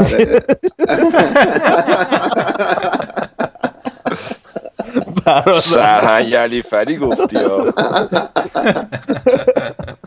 جوونای ما ببینن. نه واقعا یعنی با تماشاچی دعوا کرده با مدیر تیم دعوا کرده با مربی دعوا کرده با همتیمی دعوا کرده. یعنی بازیکن دفاع چغری هست ولی واقعا هر مربی شاید نتونه با این کار کنه. یه جورایی فرستادنش مرخصی اجباری دیگه تو لورکوزن تیما داشت به هم میریخت. این فصل دیگه برش میاد اینا حالا بابک بازی راجب هرتا برلین صحبت کردیم. بازی کلن و هرتا برلین هم بازی جالبی بوده. مخصوصا هرتا برلین که حالا فکر کنم اوایل فصل خیلی خوبی داشت. و چند هفته یه ذره با افت مواجه شدن. تو این بازی سختی هم البته داشت این هفته. خب بخوای حساب کنی. آره کلنه خیلی این دوتا با هم دیگه کلکلن دیگه. یعنی تقریبا مستقیم بود. با هم توی یه جای جدول هستن. و این تو این بازی این اوزاکا اوزاکو. آره. و مادست. مهاجمشون که هتریک کرد. اوزاکو هم یه پاس گل داد و یه گل ردیف هم گل اولشون زد. مدست که مهاجم فرانسویشون هست هتریک کرد. چه گلای ردیفی هم زد. و حالا احتمالش هم هست حتی که دیدی دشام مثلا دعوتش کنه تیم ملی چون وضعیت ژیرو و اینا زیاد خوب نیست توی خط حمله فرانسه. حتی صحبت این شده که از اون بازیکنهای چغر فرانسوی ردیفه به عنوان مهاجم. فکر کنم زیاد ازش بشنویم. من خیلی امیدوارم یکی از این دوتا تیم بیاد و هافنهایم رو بگیره. حالا درست هافنهایم یه داستان خیلی سیندرالایی جالبی داره از بوندسلیگای دو چند سال پیش اومده حالا مربی خیلی جوونی داره. ولی با این حال این دوتا تیم خیلی تیمای تاریخدار بیشتری. یعنی برای فوتبال آلمان بهتره که یکی از این دوتا تیم بیاد. و اون رتبه چهارم رو بگیره در نهایت. حالا من شخصا امیدم به کل الان تو این مقطع فصل بیشتره. هرتا برلین هم که خب تیم پایتخت دیگه بالاخره. خب حالا بابا که بریم راجع به فیل آلمانی صحبت کنیم. این هفته خیلی چی میگن؟ جلوی خودتو گرفتی آلمان بایر مونیخ گذاشتیم آخر. بازی آخر هفتم بود. یکیچ با گل مولر. تونستن این هفته ببرن. آره دیگه مگه اینکه بازی های بین المللی باشه که بازی بایان بیفته یه شنبه چون این سیستم وقتی بایان بازی وسط هفته داره و اینا خیلی هماهنگ می‌کنه که بایان یه شنبه بازی نکنه که سه شنبه یا چهار شنبه بازی لیگ قهرمانان داره اذیت بشه. ولی خب این هفته هفته عجیبی بود. من این هفته ببخشید این حرفت الان خود مورینیو میشنید کلی حال می‌کرد بیام ببینیم نه خب ببین تو مثلا واقعا حالا تو لیگ انگلیس من این رو می‌خواستم ازتون بپرسم. تو اصلا تو جدول تمام لیگا رو که نگاه می‌کنی خیلی قشنگ. الان همه تیم‌ها تو لیگا 25 تا بازی دارن. تو لیگ انگلیس یه تیم 26 تا زری یه تیم 27 تا تیم 28 تا تیم 29 تا. یه ذره آشی شغل قلم کار این دیگه. تو برنامه ریزی. این به خاطر لیگ کاپ و ایناست دیگه. لیگ کاپ و اینا یه لیگ بیشتر یعنی یه جام بیشتر از فرض جای دیگه بازی می‌کنه. آره. ببخشید ولی حال تو قطعی هم. شما دو تا تیم هم کمترین. 18 تا تیمه آلمان. آره. دو خب. بالاخره اگه قرار باشه اون دو تا تیم بیشتر باشه همین- دیگه اون خواب زمستانی دیگه کنسل همینو. می‌خواستی؟ همینو می‌خواستی واقعا. اه،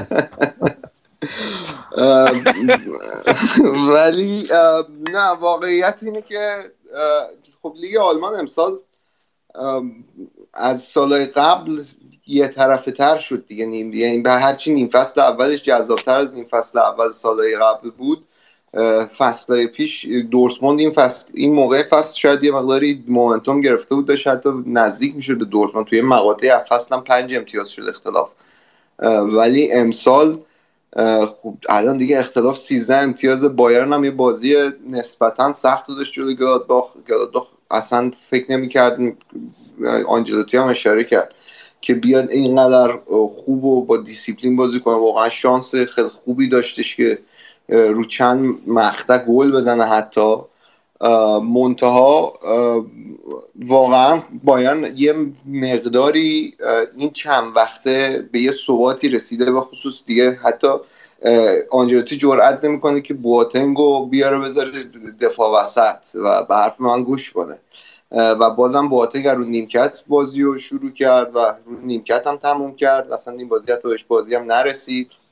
خیلی روز سختی بود واسه بایرن ولی خب خبر خوب برای همه هواداران این بود که گل برتری و مولر زد دیگه. حالا این مولر به این فصل از لحاظ گلزنی که وضعیت خوبی نداشته ولی پاس گل خوب داده بابک انگار. آره این کلا هنوزم میشه امید داشت که برگرده دیگه. ولی خب یه جورایی آریان روبن هم عصبانیتش نشون داد که از اینکه حالا مولر تعویض نشد چون توقع نداشت که روبن تعویض بشه با توجه به فرمی که تو این فصل داشته و یه العمل بچگانه انجام داد. رضا هفته پیش گفت این کلا یه خود اون اخلاق این که من همیشه دوست دارم بهترین باشم و بهترین بازی رو ارائه بدم و داره و اگه توی بازی نتونه گل بزنه خیلی بچه میشه. یعنی یه, تیرک خیلی خوبی هم زد این, هفته همون حرکت های مخصوصی مخصوص روبن رو داشت یه تیرک زد. ولی اه، تعویضش که کرد اواخر بازی خیلی هم وقتی از بازی نمونده بود شاید ده دقیقه فقط بازی مونده بود. یه رفتار خیلی زشتی با آنجلوتی کرد. آنجلوتی زیر سیبیلی قضیه رو رد کرد. یعنی حالا یه صحنه خنده‌داری هم هست. بریم ببینید. قشنگ می‌تونم بچگیشو تصور کنم. از اینا بود که هیچ چیزی و هیچ رقمه با هیچکی شریک نمی‌شده. قطعا. آره دقیقاً. گریه همیشه. دقیقا. اسباب بازی اسباب بازیش مثلا به هیچ کس نمیده آره. آقا این اسباب بازی منه. واسه چی من منو مثلا من گرفتی؟ منتها حالا فعلا این قرعه‌مو خورده به رئال مادرید. بعد ببینیم چی میشه دیگه. همه چی این هفته تحت شوهای اون بود. خیلی خوب. باید فکر کنم دیگه آلمانم که تموم شد این هفتهش. اگر موافق باشین یه استارت کوتاهی بکنیم که بعدش بریم گودرز و رضا خیلی مختصر و مفید برامون می‌خوان از لیگ جزیره بگن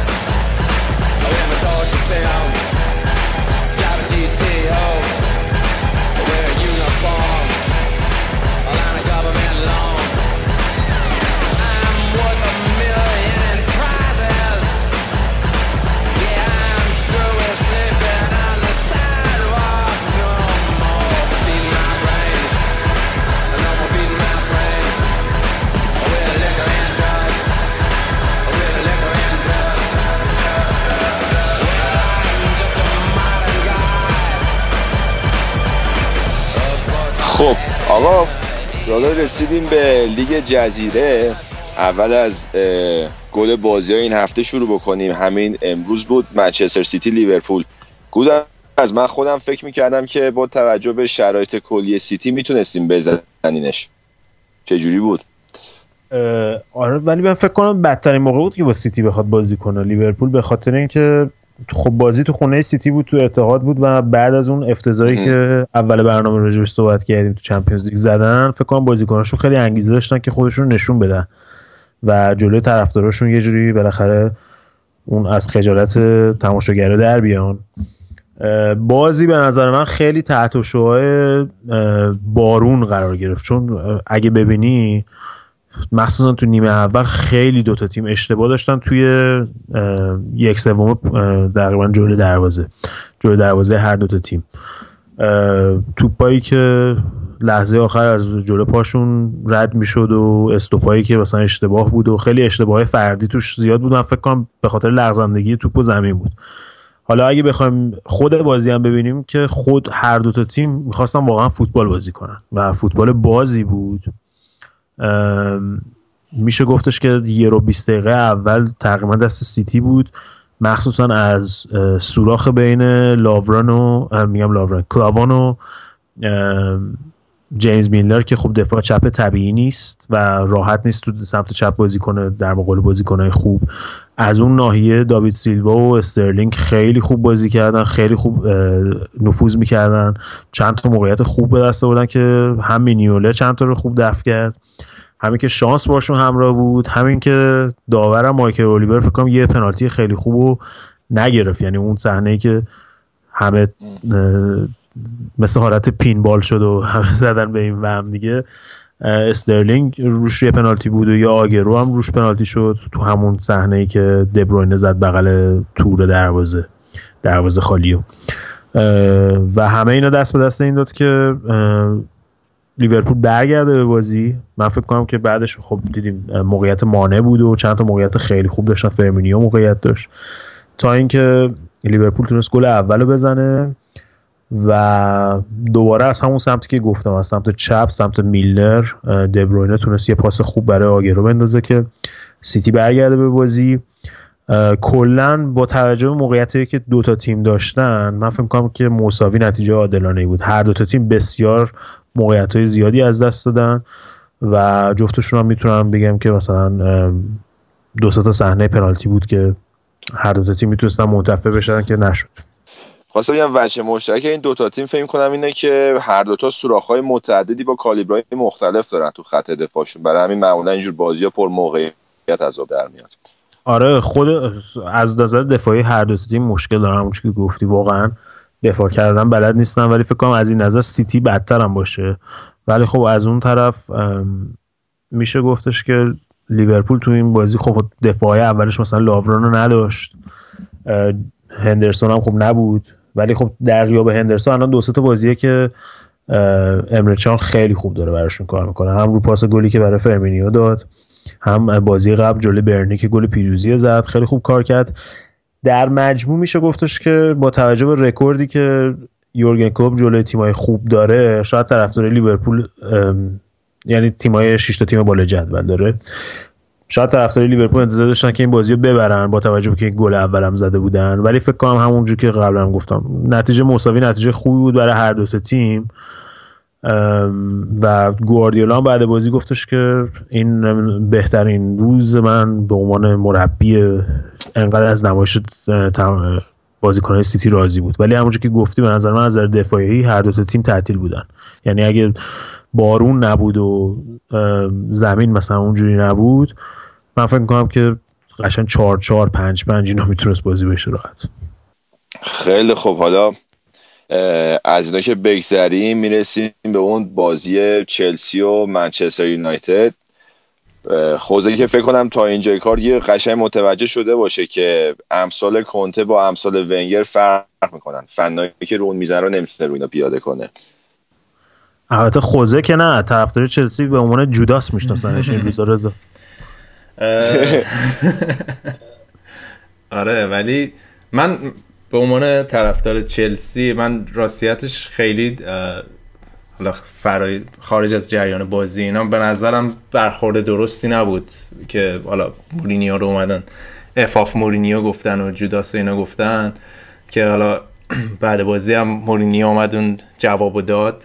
حالا گوش کنیم جوابشو. Until the moment they have a manager that wins four Premier Leagues for them, I'm the number one. When they have somebody that wins four Premier Leagues for them, I become number two. But until this moment, Judas is number one. نمیشه و حالا خیلی کوتاه بگم واقعا نمیشه تاثیر مورینیو تو باشگاه چلسی نادیده گرفت حالا همه خصوصیات منفی اخلاقیش اینا همه به کنار واقعا هنوز آنتونیو کونته برای چلسی هیچ عنوانی نبرده و همونطور که گفت تاثیرگذارترین مربی تاریخ چلسی مورینیوه. حالا این بماند بذاریم کنار. ولی راجب خود جریان بازی بخوایم صحبت بکنیم. میشه جریان بازی یه جورایی به بعد و قبل از در واقع اخراج بازیکن منچستر یونایتد اشاره کرد که من یه جورایی خب مقصر خود هررا بود. یعنی چرا جایی چون قبل از اینکه اخراج بشه داور کاملا گفته بود صحنه بعدی که بازیکن بعدی خطا بکنه من بهش کارت میدم. هررام این کاری کرد کارت گرفت و و اخراج شد. و خیلی به نظر من روون شد جریان بازی برای چلسی. فکر کنم اولین باری بود که مورینیو توی جام حذفی قبل از مرحله نیم نهایی حذف شد. و در کل می‌تونه اتفاق خوبی باشه برای منچستر یونایتد و چون تعداد بازیشون به اندازه کافی الان زیاد هست و همونجوری که هفته پیش اشاره کردیم لیگ کاپ هم بردن. ولی برای چلسی فکر کنم که چلسی خیز برداشته برای دوگانه و کاملا در دست در تواناییشون هست که این دوگانه رو ببرن با با توجه به فرمی که الان دارن نسبت تعداد بازیایی که دارن کاملا فرش هستن که بتونن دابل رو بگیرن. آره بازیشون هم که با تاتنامه دیگه. آره بازی بعدیشون. حالا این قضیه که گفتی تقصیر هررا بود حالا با راجب منچستر یونایتد بیشتر صحبت می‌کنیم خستگی هاشون بعدا. فکر نمی کنی که اتفاقا تقصیر مورینیو بود؟ چون کاملا حالا من یه مقاله میخوندم که می‌گفتن که این آبسشنی که مورینیو با هزارد داره یعنی باعث شد که هررا اخراج بشه چون دیدیم که توی ده دقیقه اول ده دقیقه رو به اول پنج بار زدنش که بیشترین تعداد خطا بود روی یک بازیکن مقابل منچستر یونایتد تو این فصل.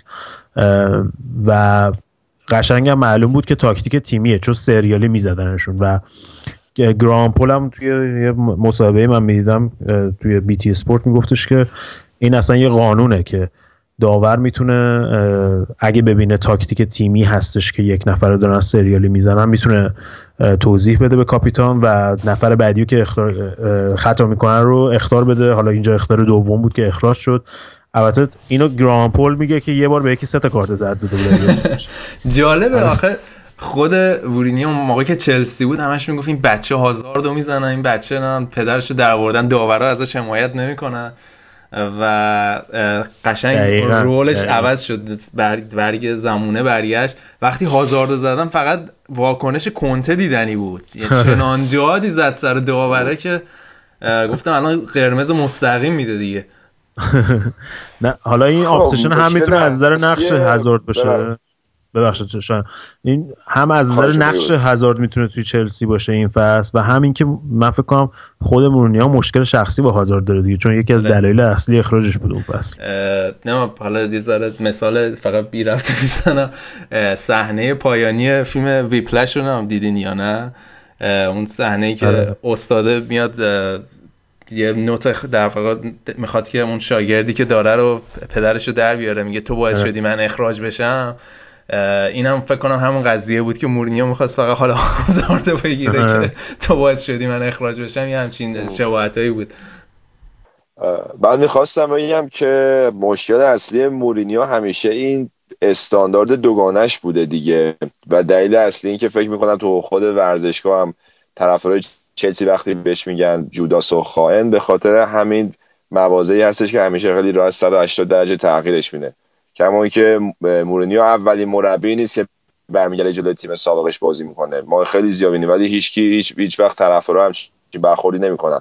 ولی مورینیو من یادم اون موقعی که برال بود فرزند رونالدو بود بهترین بازیکن دنیا با اختلاف. ولی بعدش هم دیدیم که رابطه این دوتا آره. چه جوری به چه نحوی پیش رفت. من فقط خیلی کوتاه در مورد مورینیو بگم چون واقعا تمامی نداره صحبت راجع مورینیو به غیر از مثال رئال مادرید مورینیو هر باشگاهی که میره با کارهایی که می‌کنه یه کاری می‌کنه که طرفدارای اون باشه عاشقش بشن. با همین صحبت هم siege mentality که میگیم همه دنیا علیه مان و صحبت که الان مثلا میگه طرفدارای منچستر یونایتد بهترین طرفدارای دنیا هر باشگاهی می‌رفته این صحبت رو کردی. مثلا اینتر میلان که بود می‌گفت اینتر میلان مثل خانواده منه. چلسی اومد گفت منم مثلا یکی هم مثل شماها. یعنی بلده که چیکار کنه که حالا هواداره اون باشگاه رو همراه خودش بکنه. حالا تو منچستر یونایتد هم من اعتقادم تا یه حدودای موفق بوده. هواداره منچستر یونایتد همراهش شدن. ولی باز این آخرش اینه که مورینیو از همه بیشتر خودش رو دوست داره نه طرفدارای باشگاه رو دوست داره نه اون باشگاه رو دوست داره. ما هم خودشه موفقیت خودشه و توجهی که به خودش میشه و همین خب باعث میشه موفقیت هم به باشگاه میاد و هر طرف طرفدارای همه باشگاه باید اینو بدونن. آره حالا تو در راستای این صحبت که گفتی سیج منتالیتی یا همون شب ابی طالب چی چیه؟ محاصره شب داستان این ترجمه فارسیشون میشه. داستان محاصره فلان. بعد از بازی با رستوف فکر کنم صحبتاش خیلی جنجالی بود. یعنی صحبتایی که کرده بود در مورد اینکه همه دنیا با ما دشمنن و مثل اینکه هواپیماشون که از لندن داشتن برمیگشتن چهار پنج ساعت تاخیر داشت و خلاصه مثل که همه چیز عمدی بوده که بازیکنهای یونایتد بیشتر خسته بشن. آره حالا این صحبت ها خیلی جنجالی بود واکنش هم همراهش بود. So, یه صحبت مورینیو رو گوش کنیم اول. Fatigue has has a price. But um, I will remember forever. Um, when I spoke with the UEFA delegate in Rostov he told me if any one of your players gets injured the insurance pays so the pitch is not a problem and um, and probably the people that decides the matches for us on the Monday, on the Saturday 12, Sunday 12 o'clock, probably that people will think the same. If they are injured, they are insured, no problem. خود خود ترامپه یعنی خود ترامپه حالا این صحبت ها بی جواب نموند رویکین که با استایل خاص خودش توی در واقع مفسری و مفسریش هم یه جوری مثل بازیشه خیلی تاف و خیلی قشنگ می‌زنه تو صورتت میکوبونه واقعیت و صحبت های رویکین هم بشتم که خیلی جالب بود I've never heard so much rubbish in my life. Why do we have to listen to that garbage? It's just utter nonsense what he's talking about. He's manager of Manchester United, one of the biggest clubs on the planet. The squad he's got, the players, and he keeps moaning about fixtures and fatigue. We were just looking at some of the cup draws they've had. They've had a, an easy ride in the cup. Some good draws, a lot of home draws. And um, the guy's talking absolute nonsense. Never heard so much rubbish in my life. Mm. Is it? Maybe the club's too big for him. He can't deal with all these demands of the matches. What, what, what matches? Cup competitions. They played a. Man United reserves could have won that game tonight. I'm sick to death of him. حالا رضا بگو ببینیم این لپ مطلب رویکین چی بود رویکین که میگه که من تو زندگیم تا حالا انقدر مزخرف نشنیده بودم خیلی بد توپید به مورینیو و صحبتی که می‌کنه و حالا اون پنلی که تو بی تی اسپورت اون صحبت ها رو کردن گفتم آقا این واقعیت های این باشگاه تو داری توی بزرگترین باشگاهی که اگه بزرگترین نباشه که بزرگترین باشگاه دنیا داری مربیگری می‌کنی. تو بازیکنهای کافی در اختیارت هست squad کافی quality به اندازه کافی در اختیارت هست. چرا انقدر غر می‌زنی؟ و شاید انقدر فشار باشگاه روت زیاده فشار کاری منچستر یونایتد برات زیاده که تو تحملش نداری و باشگاه برات بزرگ یعنی در واقع اون headline ی که همه روزنامه فردا انتخاب کردن گفتن که روی کین گفته باشگاه شاید انقدر برای مورینیو بزرگه که این واکنش رو داره نشون میده. حالا نظر تو چی گودرس من با این نظر موافق بودم. قبل از فصلم اگه برگردین من اون موقع که مورینیو رو می‌خواست منچستر یونایتد گفتم که به نظرم انتخاب اشتباهیه چون منچستر یونایتد بهترین مربیای دنیا رو می‌تونه انتخاب کنه هر کسی رو که بخواد ولی برای مورینیو یه همچین باشگاهی با یه همچین سایزی شاید آخرین انتخابش باشه یعنی توی زندگی ورزشیش یعنی من فکر نمی کنم که بعد از این که حالا احتمالا یه دوره سه ساله خواهد داشت طبق معمول باشگاهی به بزرگی منچستر یونایتد دیگه سراغش بیاد یا رئال مادرید. دیگه باید بره توی باشگاهی درجه دوی اروپا به نظرم یا ملی. یا باشگاهایی که می‌خوان به درجه یک برسن و اون سرمایه گذاری رو می‌خوان بکنن مثل مثلا پی اس جی و اینا. و حالا خود سربابی چارتون اینا هم صحبتشون برگردین کرکترش به باشگاه منچستر یونایتد نمی‌خوره. من اینا رو قبلا گفتم راجبش و ولی چیزی که حالا همین نکته که رویکی میگه اینه که واقعا من از روز اولی که خوزه مورینیو اومده به منچستر نمی‌بینم که داره لذت می‌بره. می‌دونی؟ شما مربی بهترین باشگاه دنیا هستی بزرگترین باشگاه دنیا. خب از این کار باید لذت ببری. وقتی لذت تو کار نباشه همه چیز براتون میشه مثل زجر میشه مثل همه چیز رو راجع به همه چیز غور می‌زنین. من اینو فکر کنم که کاملا میشه دید. حالا نمی‌دونم شاید به خاطر زندگیشه که مثلا از خونه و خانواده دور شده یا شاید هم اصلا دلش بخواد که از خونه و خانواده دور بشه با این شایعاتی که در اخبار بوده. ولی من فکر می‌کنم که اون فشاری که روش هست کاملا مشخصه مشهوده. حالا آخه جالبش اینه که خب بازی هم بردین بعد هم بازی کردین کوالیفای شدین. خب شکی نیست تیمت خسته بود دوشنبه بازی کردین بعد خب پنج شنبه خب یه خوبیه. خب بعد بازی کردیم بردین کوالیفای شدین یعنی مثلا انقدر چرا باید برخورد منفی داشته باشی؟ و من فکر کنم گودرز اون قضیه موز دادن به رخو و این حرفا همش استیج شده بود. یعنی همه شو بود که مثلا نشون آره. بده ببینیم ما چقدر تیممون تحت فشاره و بعد بعد بازی هم گفتش که آره ما احتمالا بازی یه شنبه هم میبازیم و به نظر یه جوری بهونه نمیده دست بازی کنه وقتی مربی اینجوری حرف می‌زنه که ما تیممون دیگه خسته است و یه شنبه میبازیم حالا درست واکنش بازیکن متفاوت بود ولی یه جوری بهونه میده دیگه دست بازیکن. نه در این زمینه که استیج شده است اتفاقا الان من من بهش فکر نکرده بودم قبلا. الان که گفتی دارم فکر می‌کنم که کاملا آره حرفت منطقیه که این قضیه. چون تا حالا تو فوتبال دنیا فکر می‌کنم اتفاق افتاده باشه توی فوت سطح اول فوتبال دنیا که ما ندیده بودیم. و من فکر می‌کنم که حالا حتی بحثم هست سر آسیب دیدگی پوگبا که آیا واقعی بوده یا اینکه مثلا می‌خواسته نره تیم با تیم ملی حالا خودت گفتی قبل از ضبط برنامه. این بحث هستش که این مربی ها خب از این تاکتیک ها استفاده می‌کنن و استاد جنگ روانی هم خب استاد مورینیو دیگه. استاد بزرگ این قضیه است.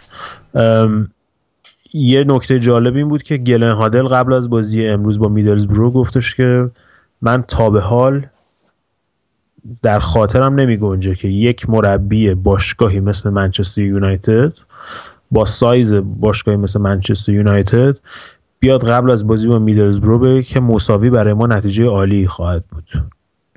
و این چیزیه که به نظر من طرفدار منچستر یونایتد باید بهش فکر کنن. همونجوری که ما با هم قبلا پارسال صحبت می‌کردیم راجع به چلسی مورینیو کارش اینه که اول باشگاه اگه باشگاه بزرگ باشه اول انقدر میارتش پایین همون قضیه که چی بود؟ تو زربون اصله رو بگو.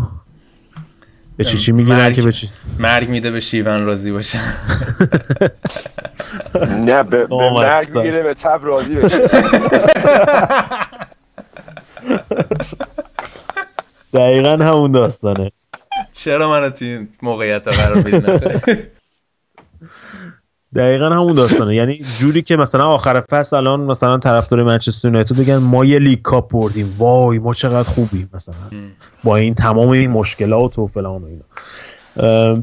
همون بلایی که سر چلسی آورد. اولش گفت اینا یه سری کره اسب کوچولوان من بعد بهشون شیر بدم. حالا سال قبلش سوم شده بودن سال بعدش هم سوم شدن. فقط مثلا یه لیگ کاپ نه هیچ لیگ کاپ هم نبردن. سوم شدن. بعد این سومی از فصل دوم که با مورینیو بودن احساس اینو داده بود که الان ما بر مثلا قهرمان اروپا شدیم انگار. حالا سال قبلش هم قهرمان یوروپا لیگ شده بودن هم سوم شده بودن. این بازی های روانیه که با همین طرفداری منچستر یونایتد می‌کنه دیگه و خب خیلی هاشون همونجور که گفتی فکر کنم حرفاشو می‌خرن. هر باشگاهی که بوده این اتفاق افتاده تقریبا به غیر از رئال مادرید همونجور که گفتیم ولی خب اینا هم بعد بگیم بالاخره بعد 6 ماه با برد مقابل میدلزبرو فکر کنم 6 ماه شد دیگه از رتبه 6 اومدن پنجم. یه بازی هم از نسبت به لیورپول کمتر دارن ولی چیزی که من می‌دیدم بازیایی با تیمای بزرگشون در مقایسه با لیورپول خیلی بیشتره. هم باید با چلسی بازی کنن سیتی تاتنهام همه اینا مونده برای منچستر یونایتد. آره لیورپول بازیش با top 6 تموم شد الان البته دو تا بازی اختلاف دارن. چون لیورپول یه بازی با منسیتی هم بعدش کرد دیگه. آره. آره. الان چهار امتیاز اختلاف دارن. یه بازی دو بازی و نکته جالب این بازی این بود که خب آیتور کارانکا شاگرد مورینیو قبل بازی اخراج شده بود از میدرزبرو و میدرزبرو توی چهار تا لیگ اصلی انگلیس پایین ترین تعداد گل و پایین ترین شانس خلق شده جلوی دروازه حریف رو داشت که یک آمار افتضاحی بود. و تو این بازی هم که دیدیم البته والدز بدبخت. حالا این همه راجع صحنش یاد داره من یاد جرارد انداخت. صحنه لیز خوردنش. والدز واقعا نیمه اول نگرشون داشت تو بازی. یعنی دفاع میدرزبرو انقدر باز بود که اگه والدز نبود همون نیمه اول کت می‌شدن. یعنی قشنگ یکی اینا اضافهشون بود. کمشون بود واقعا. یعنی قشنگ 6 هفته می‌تونستن بخورن حالا درسته بعد بخ آخر بازی هم یه سوتی داد. ولی حالا جالب این بود که از بازی روستوف و اینور مثل که از کنته از ببخشید مورینیو از کنته کپی داره می‌کنه. دفاع سه نفره آره برای منم جالب بود. اولین بار رو این کارو می‌کرد ها؟ من تا حالا یادم نمیاد آره تیم مورینیو دفاع سه نفره بازی کرد جالب بود داره فقط حالا اینو بگم طرفدارای منچستر یونایتد که برنامه رو دارن گوش میدن شاکی نشن. چون ما این انتقادایی که مورینیو می‌کنیم باعث میشه که این فصل بره یوروپا لیگو ببره و سوم تمام کنه. چون تاثیرات فوتبالکست اگه شما بهش اعتقاد داشته باشین. آره. آره این فصل رو میتره کنه این انتقادایی که ما کردیم. واقعا امیدواری که انگلیس هم چمپیونز لیگو ببره هم یورولیگو بسیار عالی. نه ولی یورولیگو فکر کنم هممون معتقد باشیم که منچستر فی... یعنی واقع فیوریته که ببره دیگه. اگه واقعا بچسبن بهش. بازی بعدشون هم با اندرلخت اونقدر در واقع بعد برن بلژیک اونقدر مسافت طولانی نیست. بکنم تا فیناله رو باید برن حداقل. آره. ببینیم و تعریف کنیم. آقا حالا بازی لیگ چلسی رو برو. دو یک برد و یه, یه قدم نزدیکتر شد. بله. به قهرمانی. بله خواهش می‌کنم. باره بازی بود که ادن هازارد رو نداشت چلسی دیو کاستار هم بد جوری مارک کرده بودن ولی چلسی اومد بیرون. من حالا می‌خوایم راجع به آرسنال صحبت بکنیم ولی می‌خوام فقط اینو بگم که یه بازیکن چی میگن تیمو تو انگلیسی میگن leading by example قشنگ قضیه گری کیهیل بود تو این بازی که یه اشتباه کرد پنالتی داد به استوک. ولی خیلی خوبه گری کیل. توی موقعیت توی کورنرها خیلی به صورت poacher خیلی خوب عمل می‌کنه. توپایی که رو زمین میفته و سر در واقع بلا تکلیفنا خیلی خوب گل تبدیل می‌کنه. این بازی هم کاپیتان چلسی بود. یه سرخیو راموس چلسی دیگه. آره. راموس چلسی میگه. و خیلی اون در واقع اون کاراکتر و اون لیدرشپ رو خیلی خوب به تیم آورد و موفق شد. این بازی که به... یه جوری بازی سختی بود برای چلسی. استوک واقعا تیم سختی بود. خیلی می‌زدن بازیکنای چلسی و و زمین کلا استوک یکی از سختترین زمینای تو انگلیسه و چلسی موفق بعد از دور بارونی تو فلان و اینا آره دیگه اصلا اون بعد از اون سه شنبه بارون. آره و اون خوشحالی کنته بعد از گل دوم چلسی دیگه گویای همه چیز هست. آویزون شد از در واقع جایگاه مربیات یه چیز دیگه یه درجات جدیدی از خوشحالی بود که کنته نشون داد. ولی آره و خب این در واقع فلکسیبیلیتی تاکتیک چلسی هم برای من جالب بود که سریع کنته وقتی عقب افتادن چجوری وقتی فابرگاس آورد دوباره دفاع چهار نفره کردن. این آپشنایی که داره خیلی جالبه. وقتی فابرگاس رو میاره دفاع چهار نفره می‌کنن به گل که می‌رسن سریع بازی زوما رو میاره تو دوباره سه نفرش می‌کنه دفاع سه نفرش می‌کنه. خیلی پویا و داینامیک بود تاکتیک های کنته تو این بازی. و میگم چلسی هم یکی از خصوصیاتی که داره واقعا بازیکنایی که تو ریم کت داره می‌تونن بیان و سرنوشت بازی رو تغییر بدن. این فکر می‌کنی که نسبت به چلسی 2005 اگه مقایسه کنیم 2005 میگم 2015 2015 خوزه مورنیو که تقریبا میشه گفت از ژانویه به اونور خیلی خسته کننده بازی می‌کردن. الان تقریبا نتیجه چلسی نتیجه های با یه گل و اینا شده تو این چند هفته اخیر. حالا از بردشون جلو منچستر یونایتد و استوک اینا صحبت بکنیم. بازی های سختی رو انجام میدن. به اون صورت اوایل که رفته بودن سیستم سه دفاعه شاید اونقدر گل نزنن و یک طرفه نباشه بازیشون. ولی بازیشون به دل میشینه. به عنوان حالا ناظر بیطرف اگه بشینیم نگاه کنیم. واقعا بازیشون به دل میشینه. اونقدر خسته کننده نیست مثل تیم مورینیو. من فکر کنم اتفاقی که خب با تیم مورینیو افتاده حالا این فصل یه به صورت خیلی ملوتری افتاده. خب در نیمه دوم فصل همیشه فرم دیگو کاستا افت می‌کنه. این فصل هم یه جورایی این اتفاق افتاده.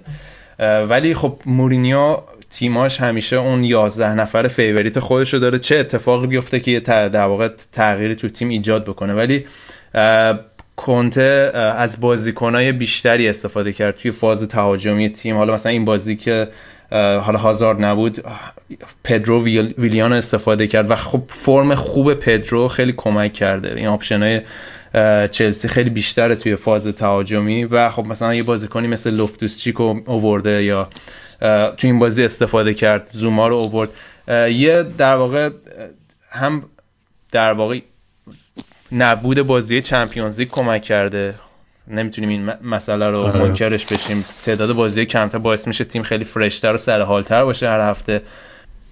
حالا صحبت خرید بارکلی هم بود این هفته. من فکر کنم که خرید باطلی باشه برای چلسی. چون چلسی بازیکنای مثل همین لافتاس چیک و چالابا و اینا رو داره به اونا باید به نظر من میدون بدن. یا 38 تا بازیکن دیگه ای که قرضی دارن تو کل اروپا. آره من فقط در راسته اون صحبتم میگم که خب اومدن کنتم خیلی کمک کرد چون فابرگاس همیشه می‌بینیم دقیقا مثلا 60 70 به بعد میاد توی زمین.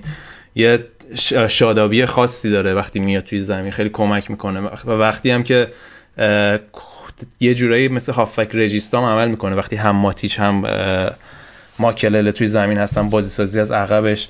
این بودای کانته البته ماکلله که بدبخت ماکلله گفتم ببخشید. اینقدر یعنی یادت آره. میندازه چیزه آره دژاووه ولی شایعه قوی که من این هفته بود در مورد حالا این transfer و اینا من لوکاکو رو خیلی محتمل تر می‌دونم که اینا آخر فصل دیگو کاستا رو با یه رقم بالایی به چین بفروشن و لوکاکو رو به چلسی برگردونن. و بعید می‌دونم اورتون باشگاهی باشه که هم لوکاکو و هم بارکلی با هم دیگه دست بده. البته لوکاکو قرارداد جدیدش رو که گرونترین قرارداد تاریخ اورتون بود جلوش گذاشتن و امضا نکرد و 100 درصد رفتنش قطعیه. حالا یا منچستر یونایتد یا چلسی یا حتی شاید صحبت از رئال مادرید و اینا هم شده که من بعید می‌دونم البته در اون حدا نیست چلسی دیگه. چلسی. من یونایتد هم که مورینیو که خیلی بهش اعتقاد داره. زلاتان هم که موندنی شد فکر نمی‌کنم اونجا بره. آره. آقا دیگه از بین این تیمای مهم به نظرم میمونه آرسنال ونگر که شرایطشون هم خیلی بحرانیه. این هفته هم سه به وست برومویچ باختن. رضا جون برو از رضا جون برو. برو من میشه صدامو ببرم بالا یعنی ما میریم یه چایی بخوریم. هفته هفته پیش من راجع به ونگر صحبت کردم. ولی این هفته می‌خوام بگم من با یه عشق خاصی از بازیکن آرسنال بدم میاد و این بازی آینه تمام نمای این قضیه بود. روی گلایی که خوردن سه تا گل خوردن. دو تاش روی کورنر بود. واقعا خجالت آور بود شرم آور بود. به عنوان یه بازیکن که شیش نفر توی دف... محوطه جریمه بودن. بازیکن میاد میپره راحت هدشو می‌زنه. آخه اون چه دفاعی کشتی نمی‌کنه رو سر رمزی مثلا چه هدیه می‌زنن؟ اون گل چیزشون سه تا سه نفر می‌تونستن گل بزنن. یعنی بعد شش نفر حالت مثلا یه رفتن یه جا دیگه. فکر کنم مثلا آهن ربایی چیزی بود کشیده بود یعنی اون بر نمی‌دونم. به یه ورشون گرفتن کلا باشگاه براشون هیچی مهم نیست دیگه. می‌خوان آخه یعنی چی؟ اصلا منطقی نیست. شما آرسنالین تیری آنری بعد بازی اومد گفتش اگه من همچین اشتباهی می‌کردم روی کورنر ینس من با مش می‌زد تو صورتم تو رخکن کمان که زده. نمونهش داشتیم. و آقا این باشگاه آرسنال به این با وستبروم عالی بود. حالا نمی‌خوایم از وستبروم در واقع اعتبار بازی وستبروم کم بکنیم ولی اینا انگار اصلا نمی‌خواستن این بازی رو ببرن. یعنی اینو اصلا این فعل خواستن توی بازیکن آرسنال نمی‌دیدی. این باشگاه فقط یه بازیکن داره که داره با درست از جون دل مایه می‌ذاره اونم الکسیسه. بقیهشون یه مش آدم بی شخصیت بی انگیزه متوسط بازیکن متوسط رو به پایینن. و الان من مثال گری کیهیل رو زدم که چجوری اومد اشتباه خوش رو جبران کرد. تو یه, یه کاراکتر اینجوری تو این باشگاه نداری. و دیگه آرسنال به پایین ترین حد خودش توی سالهای اخیر رسیده. دیگه واقعا شاید بشه گفت دوران ونگر تمام. بعد بازی هم ونگر اومد گفت که من بالاخره تصمیم راجع به آیندم گرفتم و به زودی اعلام می‌کنم. حالا باید ببینیم. ولی آخه من نمیم اون گل سومی که خوردن دو تا گل رو سر رمزی زدن. اون گل سوم ژیرو اومده بود توی زمین. خب یعنی یه کار میانگین قدی تیم رفته بود بالا. خب اصلا ژیرو میومد به رمزی گفت آقا تو با من سویچ کن. اگه مشکل داری روی مارک کردن یه بازیکن من با من سویچ کن من من دفاع بکنم. ولی یه گل حالا رضا آروم باشه ذره. یا آخه گل دوم آسپینا رو ببین آره. کرده جون جون آره حالا رضا یه خورده حالا ریلکس کن ان شاء الکسیس هم تابستون میاد یوونتوس تیمش سیگار حالا الان من می‌دیدم که بیلد گفته که آرسنال رفته سراغ توخل و جدی شده بیلد معمولا فکر می‌کنم تا اونجایی که اطلاع دارم چرت و پرت نمیویسه حالا اینو باید ببینیم. ولی حالا سانه آلمانه به نظرم. آره سانه زرده. خوش به خوش به سان آلمان داره به نظرم آره. آخه سان زیاد معتبر نیست بعضی وقتا خیلی چیز نیست. خب حالا همون دیگه در... اخبار آره. دریوری می‌زنه. اوکی. حالا باید ببینیم چی میشه. من فکر می‌کنم که الگری بره بارسلون و توخل بیاد آرسنال. حالا این یه چیز جالب همون صحبت که کردی صحبت بازیکن بود.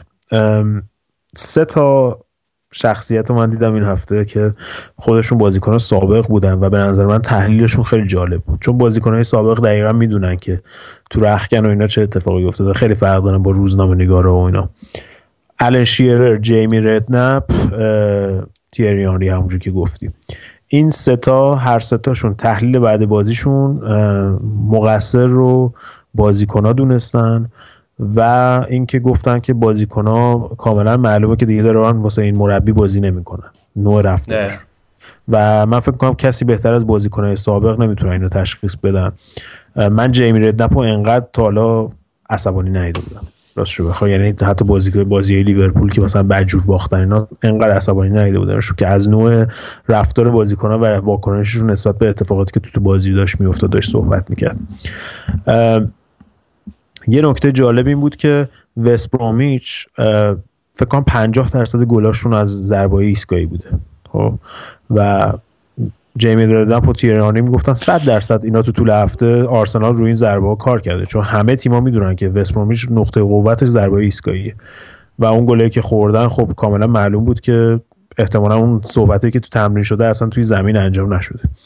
و اینکه آرسنال این افتخار نصیبش شد که اولین تیم تاپ سیکسی باشه که این امسال به وستبرومیچ ببازه. وستبرومیچ آلبیوم تقریبا فکر کنم دو تا مساوی فقط تونسته بگیره از تیم‌های 6 تا تیم بالای جدول در صورتی که جلوی تیم‌های پایین جدول خیلی خوب کار کردن و به خاطر همین هم خیلی زود رسیدن به 40 امتیاز. اما فکر کنم فقط دو امتیاز از تیم‌های 6 تا تیم بالای جدول تونستن بگیرن. که این نشون میده که واقعا آرسنال در چک چه محلکه به قول رضا گیر کرده و وضعیتشون خیلی خرابه.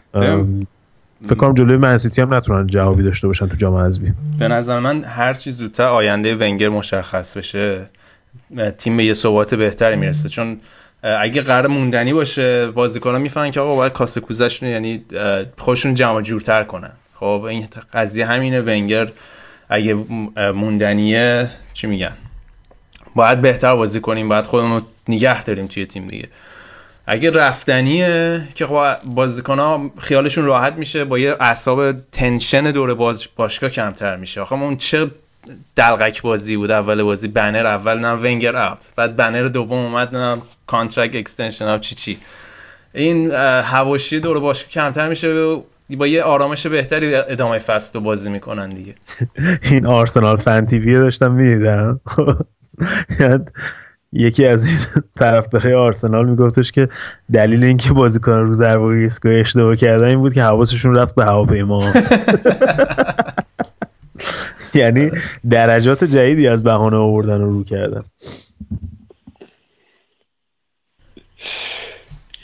خیلی خوب. رضا به سبک و سیاق خودت نکته خاص دیگه اگه انگلیس نداره که اینم ببندیمش. انگلیس کنم راجع به وستهم و لستر می‌خواستی صحبت کنی. رضا مخصوصا این وستهم و مشکلش با زمین وستهم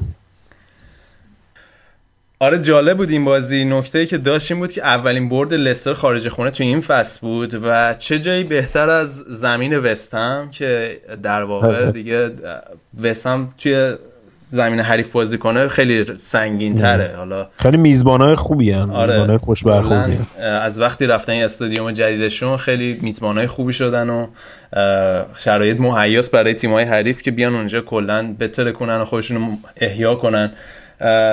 جالبه در مورد لستر فقط شاید نمی خبر خوندی یا نه مثل اینکه به پراندلی پیشنهاد شده بود که بیاد مربی لستر بشه بله.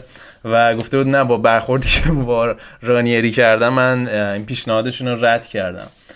و خب شکسپیر هم- پراندلی خودش خیلی نونوره. اه، آره شکسپیر هم اولین مربی فکر کنم توی تاریخ دیگه انگلیس که توی تا اولین بازیش اولین بازیش سه تا بازی پشت سر هم سه تا گل زده و رو دورن دیگه. فقط یه ذره آخرای بازی بازی رو ول داده بودن که وستهام به بازی برگشت. یه ذره نگران کننده بود برای لستر. حالا برای با همین کسپر دوباره دو تا save آخر آره. ردیف آخر بازی کرد. یه دونه قشنگ اشمایکل وار پدروار بود. آره اگه اون موقعیت رو آیو زده بود که اصلا کلا جریان بازی تغییر کرده بود دیگه. ولی خب اشمایکل اشتباه کرد روی یکی از گلایی که خورد ولی واقعا فوق العاده بود اه، حالا دو یا یه دفعه هم بعد راجع به شکسپیر صحبت کنیم که از نویسنده های بالاخره قرن 16 همو آره. خیلی خوب جا انداخته خودش تو لیگ برتر.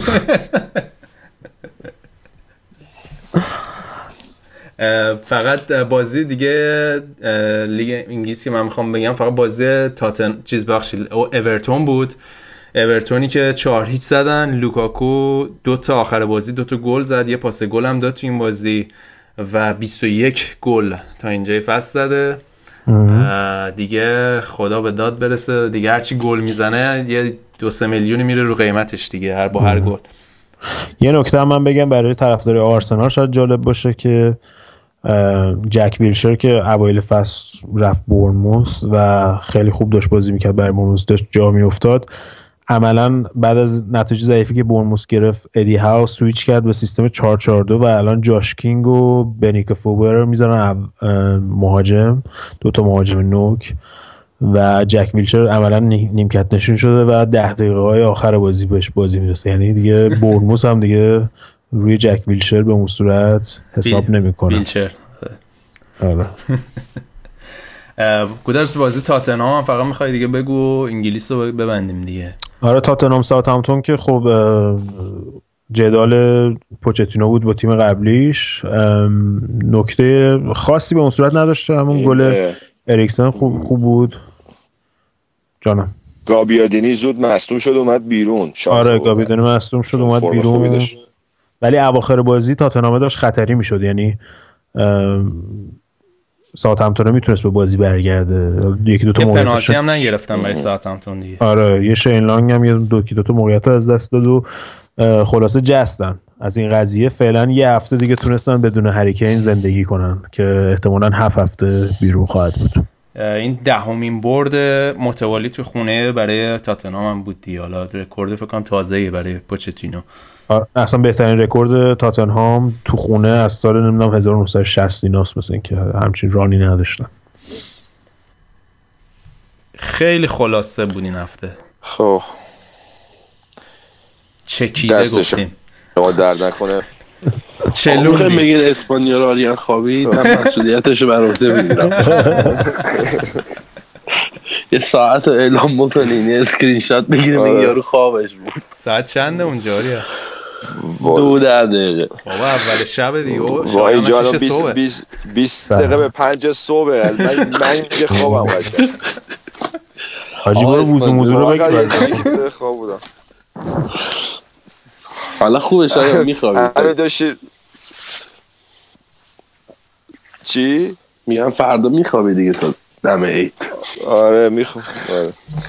نه همین که رضا داشت راجع به تاتنهام و فلان و اون آیا مایا اینا می‌گفت من همینطوری وسطش میخوابیدم پا می‌شدم. خیلی خب. خوب آقا یه آقا تازه بخوایم بکنیم. اسپانیا؟ آره بابا اسپانیا بریم ببینیم چه خبره. یه آهنگی گوش بدیم اه، 13 روز عید دیگه. و بچه تازه باید س- در طول سر حال اومدی مثل سر حال. در طول این چند روز باید گوش بدن دیگه. اسپانیا مونده. آقا بریم. دهنت سرویس که یعنی اینم گذاشتی تو انگلیس. اینا رو نمی‌خوای بزنی. 6 ساعت برنامه شد که. بریم آقا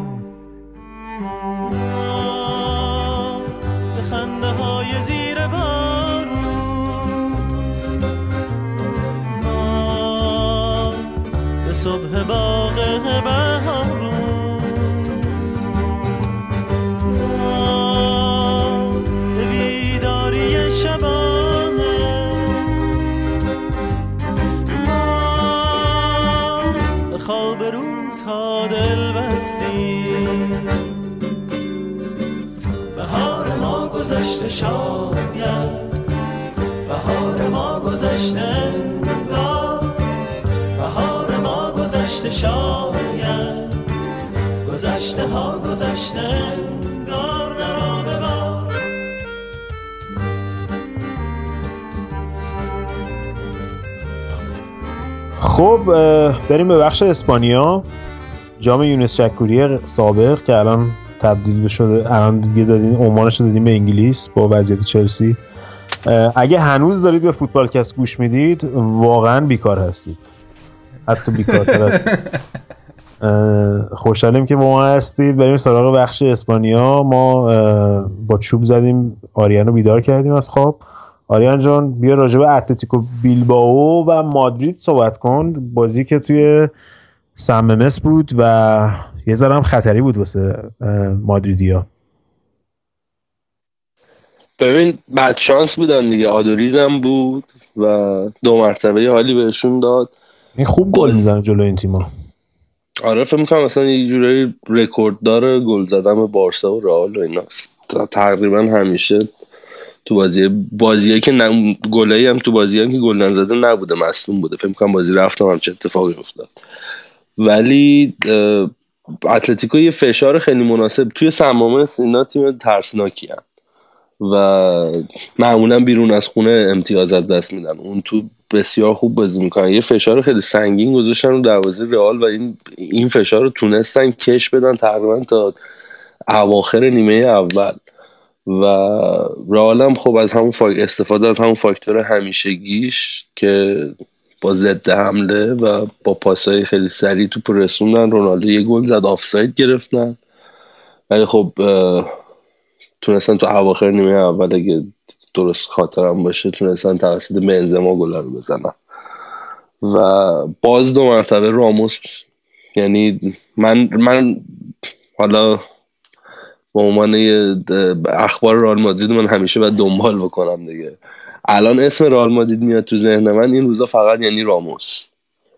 راموس این تیم رو یه تنه واقعا بسیار امتیاز آورده برای این تیم و از بحران کشیدشون بیرون. رئال از بازی های سختی که مونده برای رئال یکیشو با موفقیت اومد بیرون. و خب هنوز بازی با سویا داره با بازی بارسا و اتلتیکو رو تو لیگ داره. توی اروپا هم که خب واقعا بدترین قوره به رئال خورده.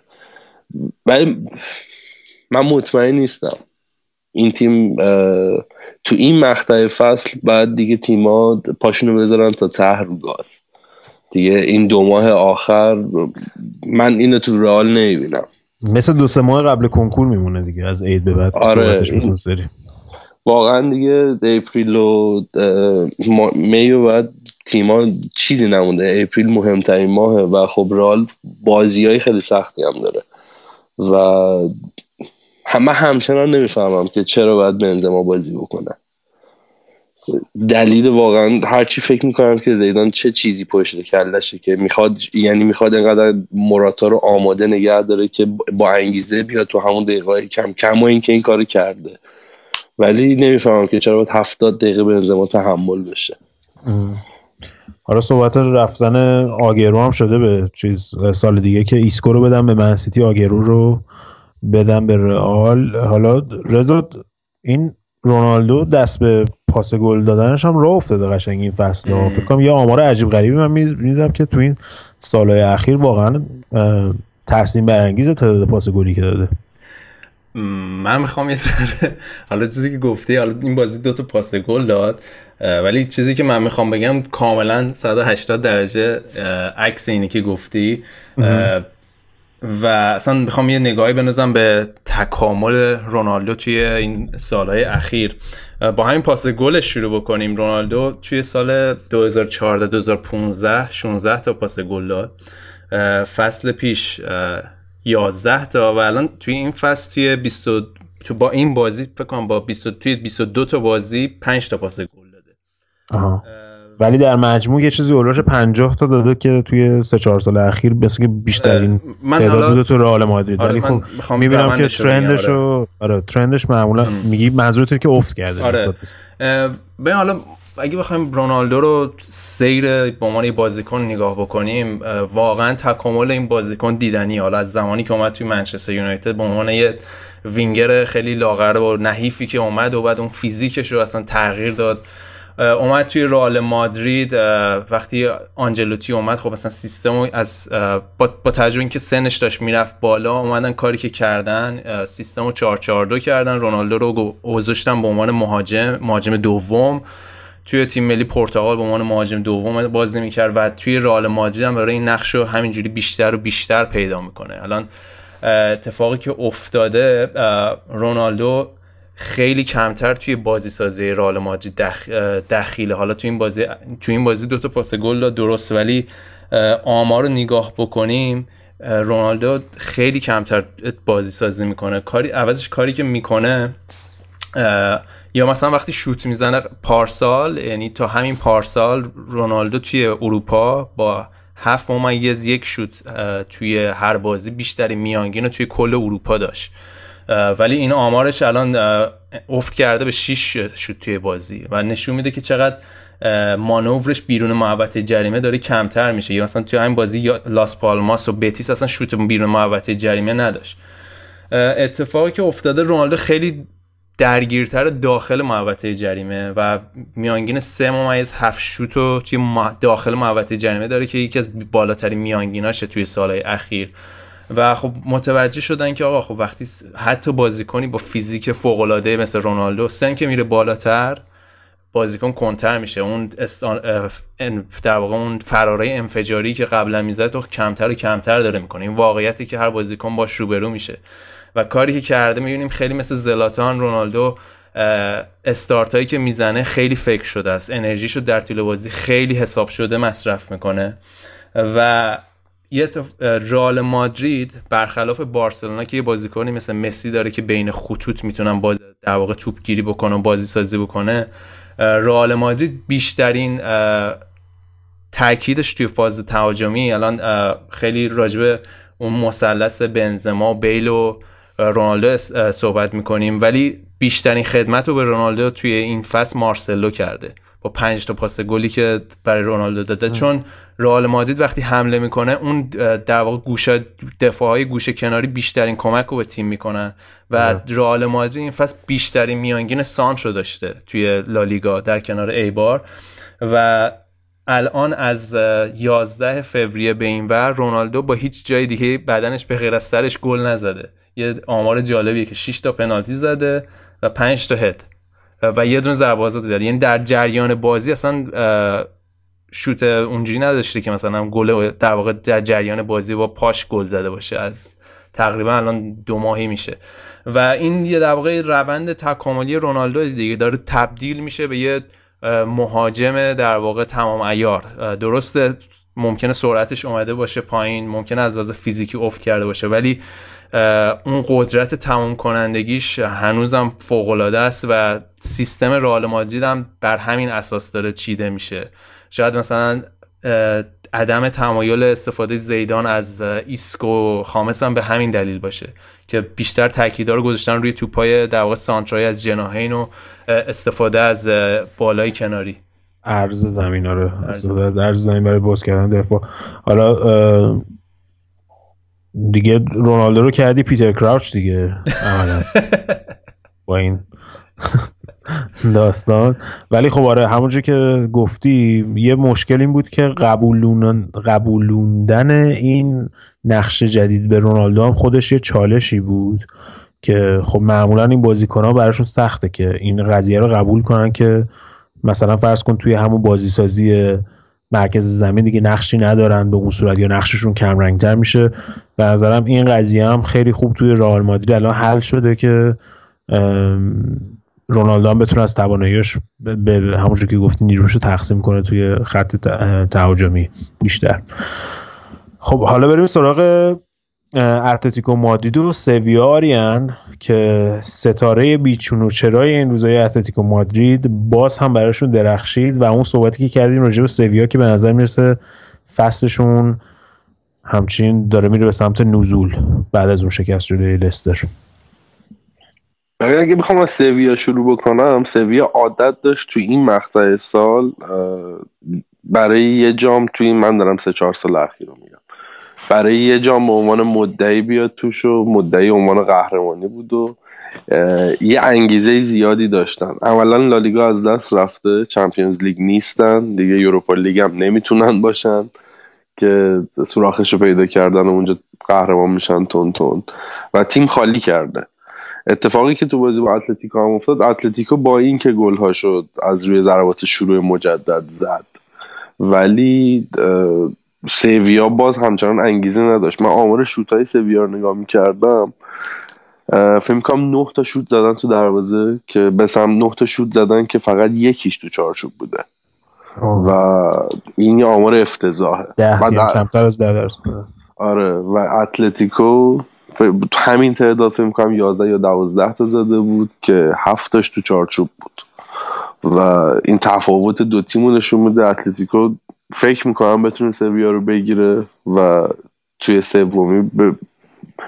بعد ببینیم یه لالیگا چجوری پیش میره. ولی فکر می‌کنم دیگه اول و دوم خودشون رو به خوبی جدا کردن و اینا می‌تونن موی دماغ تیمای سقوط کننده تیمایی مثل سویا و سوسیداد. حالا با سوسیداد یه نیم نگاهی داره به چمپیونز لیگ. تکلیف سویا به نظر من تموم شده است و خب اتفاقی هم که افتاد دو تا خبر حاشیه‌ای داشته که این که تو این چند هفته صحبت از منچیه که بره به اسپورت منیجر رئال مادرید بشه که اون تکذیب شد و خبر دیگه هم که سامپولی موندنی شد. یعنی یه جورایی اومد از خبر از بارسا اومد که گزینه مد نظرشون سامپولی نیست. نه آره. ولی خب از اون طرف من نگاه می‌کردم جو استادیوم اتلتیکو یه جو خارق العاده است. به من تو اسپانیا استادیوم اتلتیکو مادرید با توجه به ظرفیتش و حالا اینکه تو پای قرار داره فکر می‌کنم بهترین استادیوم باشه. همیشه دارن تشویق می‌کنن. تو و خیلی هم پرشور تشویق می‌کنن و این حرکت های سیمونه بغل زمین منظر من یه فیدبکی هم داره از اونا می‌گیره که خودش هم به هیجان میاد. یعنی یه پاسکاری هیجانه. اتلتیکو مادرید تو وسینام کاردون تیم واقعا ترسناکیه. و خیلی با انگیزه میرن جلو. و گریزمان هم خب دو مرتبه فکر می‌کنم شروع کرده به گلزنی اتلتیکو بیشتر خب به چمپیونز لیگ نگاه می‌کنه دیگه. و خیلی هم سابقه خوبی داره تو چمپیونز لیگ. و به نظر من می‌تونه امسال حتی دو مرتبه به فینال برسه. خود ضربه آزاد گریزمان رو بگیم. خیلی قشنگ. خیلی خوب بود. آره خیلی خوب بود. فاصلش هم خیلی زیاد بود. خیلی زیاد و محکم. اون به اون قدرت زدن. جدیدن هدای ردیفی هم می‌زنه. چند تا هد من ازش دیدم تو این چند, چند هفته اخیر. خیلی خوب شده گریزمن و اونم احتمالا موندنیه. مخصوصا اینکه اگه سیمئونه یه سال دیگه بمونه. حالا همین وینسنت کارنو که گفتی من یه مقاله میخوندم.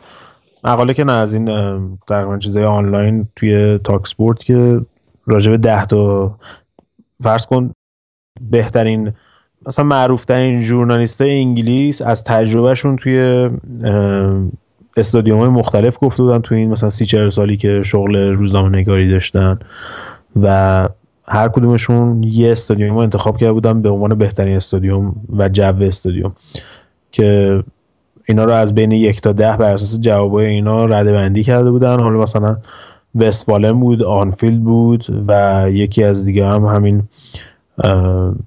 میستاد کالدرون بود که تو گفتی جزو تاپ 10 بود از این نظر. حالا ورزشگاه گالاتاسرای هم بود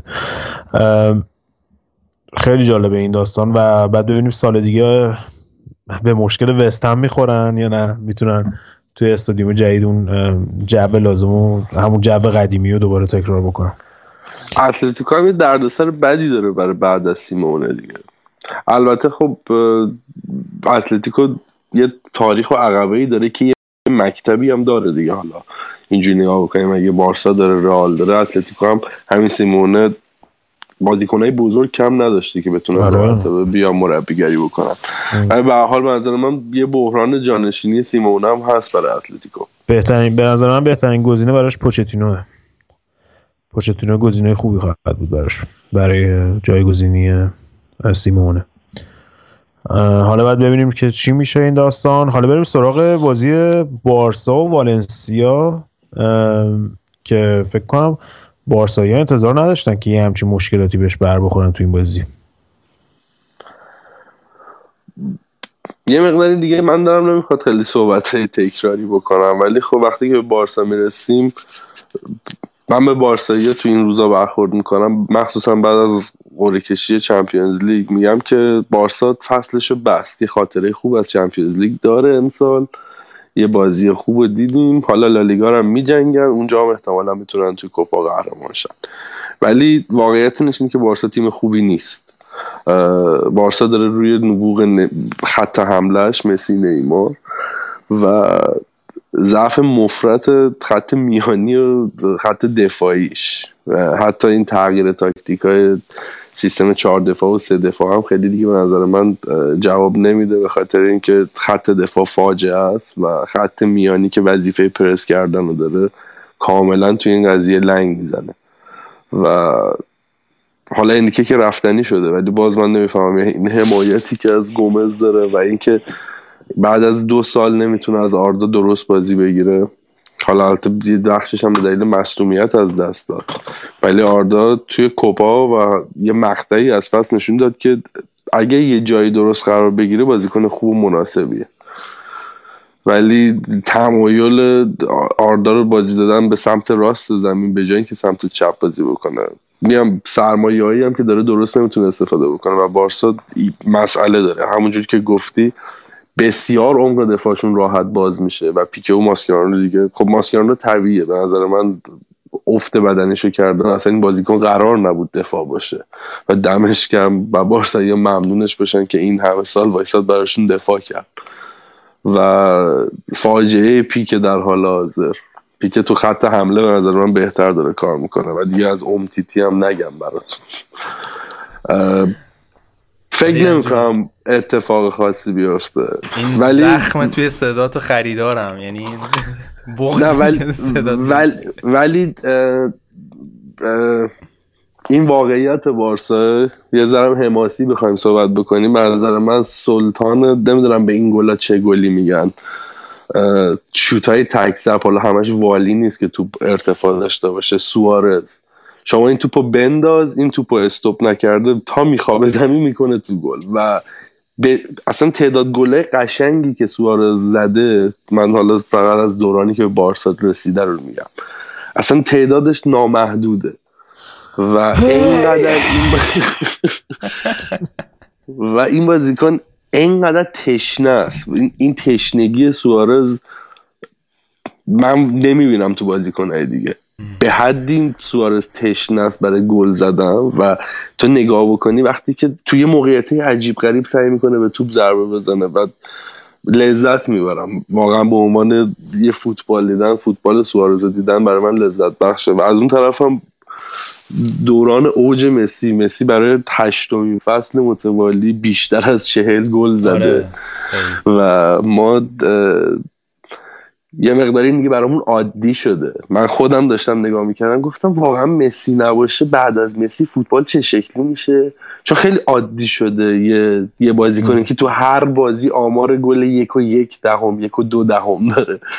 اصلا نبوده تا حالا. من فکر می‌کنم بعد از اینم همینطور برای رونالدو فقط صحبت مسی نیست. یعنی این دوتا یه استانداردی آوردن که بعد از خودشون فکر می‌کنم خیلی دلمون تنگ شه. با همه موافقت ها و مخالفت ها خیلی خوب. آقا آریان با چی میگن؟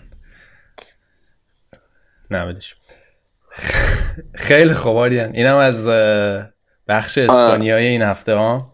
نه نه نه یه نکته دیگه مونده. آقا جمعش نکنم بازم بابا شایان خوابش برد. حالا اشکال نداره دیگه خوابید دیگه. یه, یه دو نکته دیگه هست. من با- واقعیت بیدارم منتظرم تموم کنی زودتر برم بخوابم. چند ساعت اونجا الان شایان؟ بگو. یه اعلام ساعت کن. پنج و. دو دقیقه بامداد آخه. دیگه کم کم آماده نماز و اینا شد دیگه. آخرین نکته. آخرین دو تا نکته آخری که بود یکی این که دیگو آلوز دروازه‌بان والنسیا بهترین گل- پنالتیگیر تاریخ لالیگا و مسی مسی جلوش فکر می‌کنم دوبار از دست داده.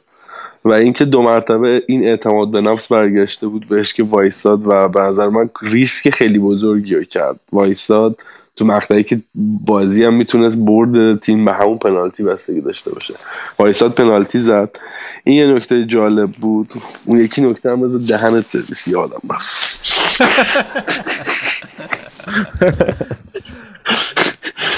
یه چیزی ببندیم آقا. به این شکل. آره به این. شکل. ایشالله که پای سوارز هم قلم میشه و سال خوبی. آقا سوارز و کیلینی چجوری می‌خوان رو در روی هم دیگه نگاه کنن؟ پا یه من یه بازی چیزی نگاه فینال یه دفعه. نگاه کردن. دیگه. دوباره. 2015 با هم بازی کردن. بعد ببینیم چی میشه واقعا داستان. خیلی خوب. آقا فوتبالکست نوروزی رو ببندیم دیگه. اگه اجازه بدی دیگه رضا جون. خودت چی فکر خودت چی فکر می‌کنی؟ لیگ فرانسه مونده ولی خب ببندیم دیگه حالا. اه، می‌خوای راجع بازی هفته دیگه انگلیس صحبت کنیم؟ آره خیلی نکته زیاده. چمپیونشیپ هست بازی قرعه کشی چمپیونز لیگ دیگه نرسیدیم صحبت بکنیم. رضا می‌خوای حالا که دیگه اینقدر صحبت کردیم بگو که امکان داره که یکی دو هفته آینده برنامه ندیم دیگه. آره فقط هفته بعدی بازی های ملی هستش. ما میریم دیگه تعطیلات ایدی و این صحبت ها یه نیستیم در خدمتون برای همین برنامه این هفتم طولانیه که دیگه جبران این دو هفته رو بکنه براتون. کم کم بزنید به بدن. من دیگه فرمون رو میدم دست بچه ها بچه ها دیگه شما می‌خواین یه حسن ختامی بگین و ببندین دیگه بریم اصلا بخوابیم رضا دل نمی‌کنه. واقعا دل نمی‌کنه. اصلا این درگیری شده با قضیه. همگی سال خوبی رو داشته باشین. آقا سال 95 سال بسیار پرتلفاتی بود. هم سال میلادی هم سال شمسی سال میلادی 2016 اه، امیدوارم که امسال سال بهتری باشه برای همگی و شاد و سلامت باشید. اه، فوتبالکست رو هم باهاش ادامه بدید در سال جدید و گوش بدید و به بقیه هم پیشنهاد بدین. اگه حال می‌کنین گوش بدن. دمتون گرم. خداحافظ. از طرف من البته شایان. شایان پاشو. شایان شایان. تو نباید بخوابی تو این سرما. آ خوابی. براتون میگم. صدا نمیاد؟ الو. الان اومد. الو، صدا میاد. امیدوارم که امسال برگ های زرین متعددی همونطور که رضا می‌گفت اضافه کنین به افتخارات شخصی و اجتماعی خودتون. آقا اگه تا اینجا گوش دادین دمتون گرم برمیگردیم. رضا رها کن سال دیگه. جدید یه دفعه. خدافزی. کردی رضا عیدت مبارک. خداحافظ. صد دفعه خدافزی کرد. من فکر کنم یه قسمت هم جدا خودش کنه بعد این قضیه.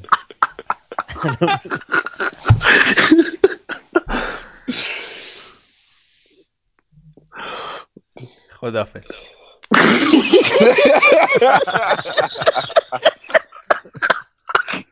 آقا این جوک بگم رفت داره به همین یعنی یارو در جهنم باز می‌کنه تو بهش باز می‌شده. داد می‌زنه میگه آب جوش نمی‌خواین میگن نه. میگه پس من یه موز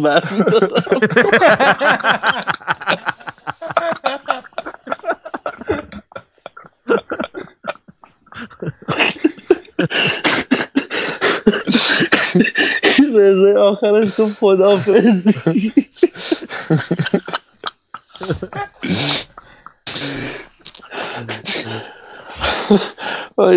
آی.